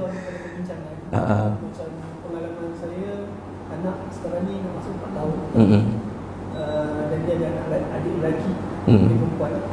So sekarang ni saya nampak kecenderungan anak perempuan saya sangat banyak memerlukan luar. kenapa kenapa dia tanya Oh, kenapa, ha. kenapa saya kadang Ha. kaget juga macam mana aku menjawab Tak larat nak jawab. Boleh eh? Boleh jawab. Hmm. setinggi mana complicated ke atau kita nak main bersahaja ke? Kalau Ustaz ada chat ada guidance Ustaz supaya saya saya takut saya terlepas benda. Saya saya tahu benda Hmm. penting. Saya kalau Ustaz boleh berikan guidance. Macam tadi lah Saya bukanlah pakarnya kan? Cuma saya rasa Bila dalam situasi macam tu Yang paling berharga Bukan jawapan dia. Yang berharganya lah why tu. Uh, ya. Make sure why tu tak pudar lah uh, Make sure why tu continue. Dan uh, Oleh kerana dia masih Kanak-kanak uh, Jawapan ni ikut standard dia lah Bukan standard kita. Uh, Ya maknanya uh, Relax saja kan? Dan Uh, rasanya saya kalau empat orang anak tu anak yang paling mencabar yang YYY ni nombor tiga lah. Uh, dia sangat banyak sangat banyak Y dia. Uh, sampai sekarang pun masih lagi macam tu daripada kecil lagi. Uh, ada masa-masanya saya saya rasa dia juga dapat nikmat bila saya kata saya tak tahu kan kata tak tahu boleh tak kita cari jawapan sama-sama uh, macam tu lah Lepas tu dia malas nak cari jawapan sama-sama kan So soalan tu berlalu macam tu aja. That is fine Sebab Macam saya sebut tadi lah Jawapan tu bukan tidak penting Tapi jawapan itu nombor dua Nombor satunya ialah Apa sahaja jawapan Ataupun respon Ataupun strategi yang kita nak bagi Hendaklah ke arah untuk Why tu Terus ada Dan subur Because once it's gone Ah, susahnya. Sangat susah. Uh, kami terpaksa uh, kami buat keputusan di sekolah menengah memperkenalkan subjek study skill. Tahun-tahun lepas tak ada. Tahun ni kita start form 1 study skill dan sebulan uh, Januari uh, topik dalam study skill kami ialah knowing what to know dan knowing how to know. Uh, ya dan kami terpaksa buat macam-macam strategi lah. Uh, saya ceritakan tadi kami buat uh, buat aktiviti uh, plan a trip to an European uh, a European capital city. Ha, ya senang je. Tapi soalan yang timbulnya lah what to ask. Ha, what to ask tu ya Allah susahnya budak-budak nak fikir kan. Ha, ya what to ask. Apa yang perlu? Tiket, accommodation, lepas tu culture nak tengok apa, cuaca, outfit, uh, lepas tu visa, lepas tu pasport, lepas dan bila timbul soalan-soalan tu baru mereka rasa sebenarnya excitement ialah pada asking question rather than finding answer. When you know what to ask kan? How to answer tu another layer. Uh, what to ask tu. Sampainya akhir seorang pelajar kata uh, persiapan untuk travel ni mempunyai ibu jari yang sihat. Ha, ha mempunyai ibu jari yang sihat. Uh, kenapa pula? Sebenarnya kan dia kata ada sekali tu masa travel ayah tangan luka tak boleh nak cop dekat pasport dia kan. Oh betul juga kan? Tak pernah terfikir. Ibu jari kena sihat kalau nak travel kan? So kalau ibu jari tak sihat apa backup plan dia? So it's quite interesting. Sebab pointnya ialah if you want to make them happy to learn you have to make sure that the lesson is relevant to them. Dan untuk membolehkan lesson itu relevant kepada mereka kita kena korek current knowledge yang mereka ada. Dan acknowledge knowledge mereka itu sebagai ada learning value. And then I want to help you to build new knowledge on your current knowledge. So itulah strategi dia dalam dalam kelas kan. So kita kena korek lah. Dia dia tak pernah terfikir pun bahawa jari luka ada masalah untuk travel sebagai sesuatu yang ada learning value until you strategize and bring it into the classroom. Ha, kan? Dan untuk uh, benda tu. Jadi kalau Y tu hilang susah nak datangkan balik. Ha, maka kalau dia tengah YY tu layan je lah. Ha, ya, dan layan je lah tu maknanya apa-apa jawapan yang dibagikan tu ialah jawapan-jawapan yang tidak menyebabkan dia rasa spoil uh, tapi dia rasa uh, uh, suka untuk tanya dan sometimes uh, just be realistic kata. Uh, kena ajar juga. Ha, ya? maknanya uh, ok soalan ni menarik tapi kita bincang esok boleh tak? Esok tanya balik ya soalan ni. Saya pernah lah buat macam tu sebab dah tak larat nak jawab. Uh, dan tanpa malunya menyuk pernah juga kata. Boleh tak tanya soalan? Tak larat dah nak jawab. Ha, pernah bila letih sangat kan, letih sangat bawa kereta tu, saya pernah juga cakap dengan boleh tak cuti sehari? No question day. Saya kata lah, because I'm too tired, I cannot answer any question.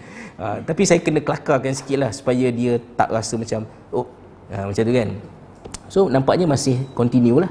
Ha, ya, benda tu. Jadi uh, macam itulah so the, the the value is kat why tu. Uh, not on the on the answers. Uh, kan? Tak tahu lah ya, kan? Tuan kat belakang ni last ya? Minta maaf saya. Lepas tu kita sembang selepas tutup majlis tak kalau ada. Ya. Sekolah jenis kebangsaan. Ha.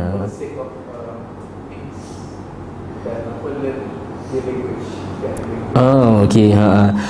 Uh, saya pun teringin juga sebenarnya. Ha ya. Uh, tapi oleh kerana sekolah jenis kebangsaan juga berada dalam public education, so kita kena uh, aware bukan kata tak boleh lah. Kita kena aware bahawa di sekolah jenis kebangsaan juga ada isu-isu yang ibu bapa kena uh, mainkan peranan untuk support anak-anak. Contohnya uh, tentang uh, strategi SPM.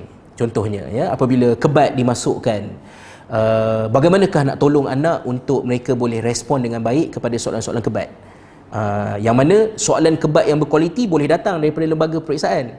Tetapi anak-anak yang bersedia untuk menjawab soalan kebat dalam public education ada banyak challenge. Kerana pelajar yang ramai dalam satu kelas pelajar tidak rasa selamat untuk berpendapat jawapan mesti ikut skema jawapan. Uh, ya macam mana kebat ada skema jawapan? Tak jadi kebat lah kalau ada skema jawapan dia mesti open ended question dan you can acknowledge no matter how aggressive the the response you got from the student. Uh, itu peringkat atas sikit lah. Tapi kalau di peringkat awal-awal tu kita katakan kita masukkan anak ke sekolah jenis kebangsaan kerana kita nak dia mendapat bahasa. Lepas tu dia dapat self actualization dia lebih lebih terang because dia boleh tengok diri dia sebagai a muslim uh, ataupun a kalau nak jugalah ya. Being in the zakir pada saya is a positif tapi sama juga macam apa saja pilihan yang lain ibu bapa mesti actively involved dalam education anak so from, from time to time uh, tanya perkembangan uh, apa isu apa yang menarik apa masalah yang ada. Uh, dan pada saya kalau ibu bapa ada yang tu maksudnya parents actively involved dalam education anak-anak hantarlah anak ke sekolah mana pun insyaallah they will do well. Ha, ya hantar sekolah yang problematik pun uh, insyaallah dia still boleh survive. Kalau parents actively involved because uh, you are the best defender protector even a teacher to your own children kan? So continue lah. Yang saya tahunya ada satu sekolah di Seremban uh, yang baru uh, sekolah rendah Islam Aufa uh, iaitu sekolah rendah Islam Cina uh, Alpha. Dia adalah sekolah yang lebih kurang kita kata macam anak angkat makma uh, ya, yang Chinese Muslim Association ni. Jadi sekolah tu berhasrat untuk memperkenalkan dua jenis sekolah iaitu sekolah agama yang ada bahasa Cina dan satu lagi sekolah Cina yang Islamik. Uh, so sekolah Cina Islamik dia menggunakan Chinese school punya curriculum dan exit point Uh, so dekat dekat Seremban. Uh, saya dah sempat sekali lah berprogram dengan parents dan juga dengan cikgu. Saya rasa sekolah tu sudah bermula on the right track.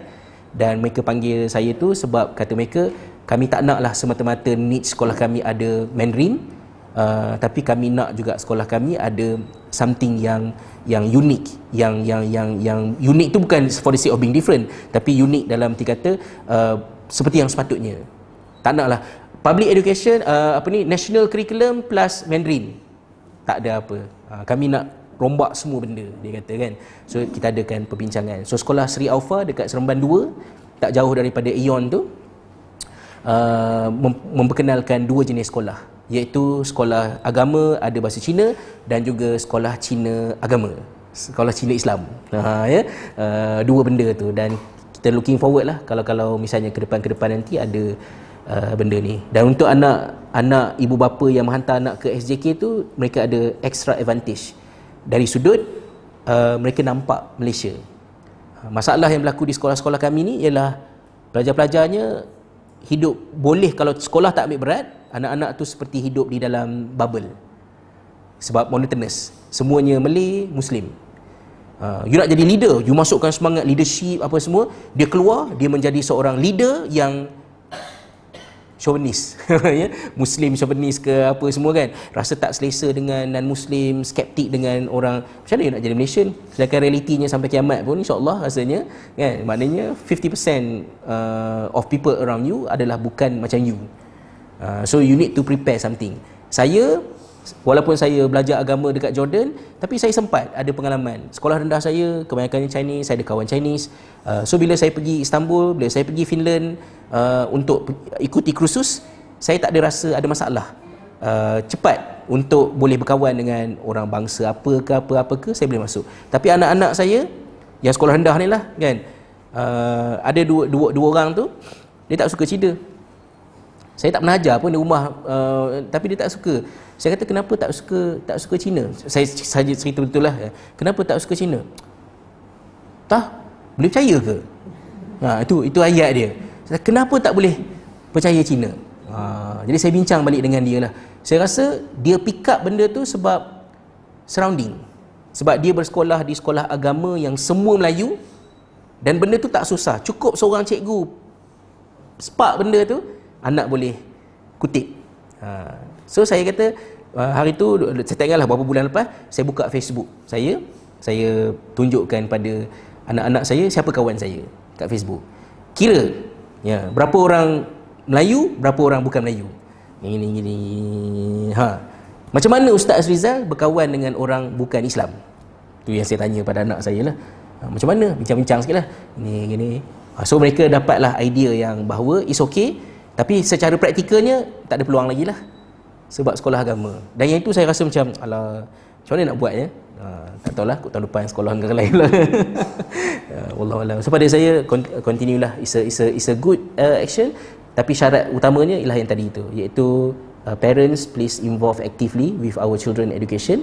Dan insyaAllah pergi sekolah mana pun uh, mereka boleh buat dengan baik lah ya insyaAllah saya minta maaf sangat-sangat lambat hari ini. Super ini ini ini rekod sepanjang 4 tahun ke berapa tahun tah kursus kat sini uh, program kat sini.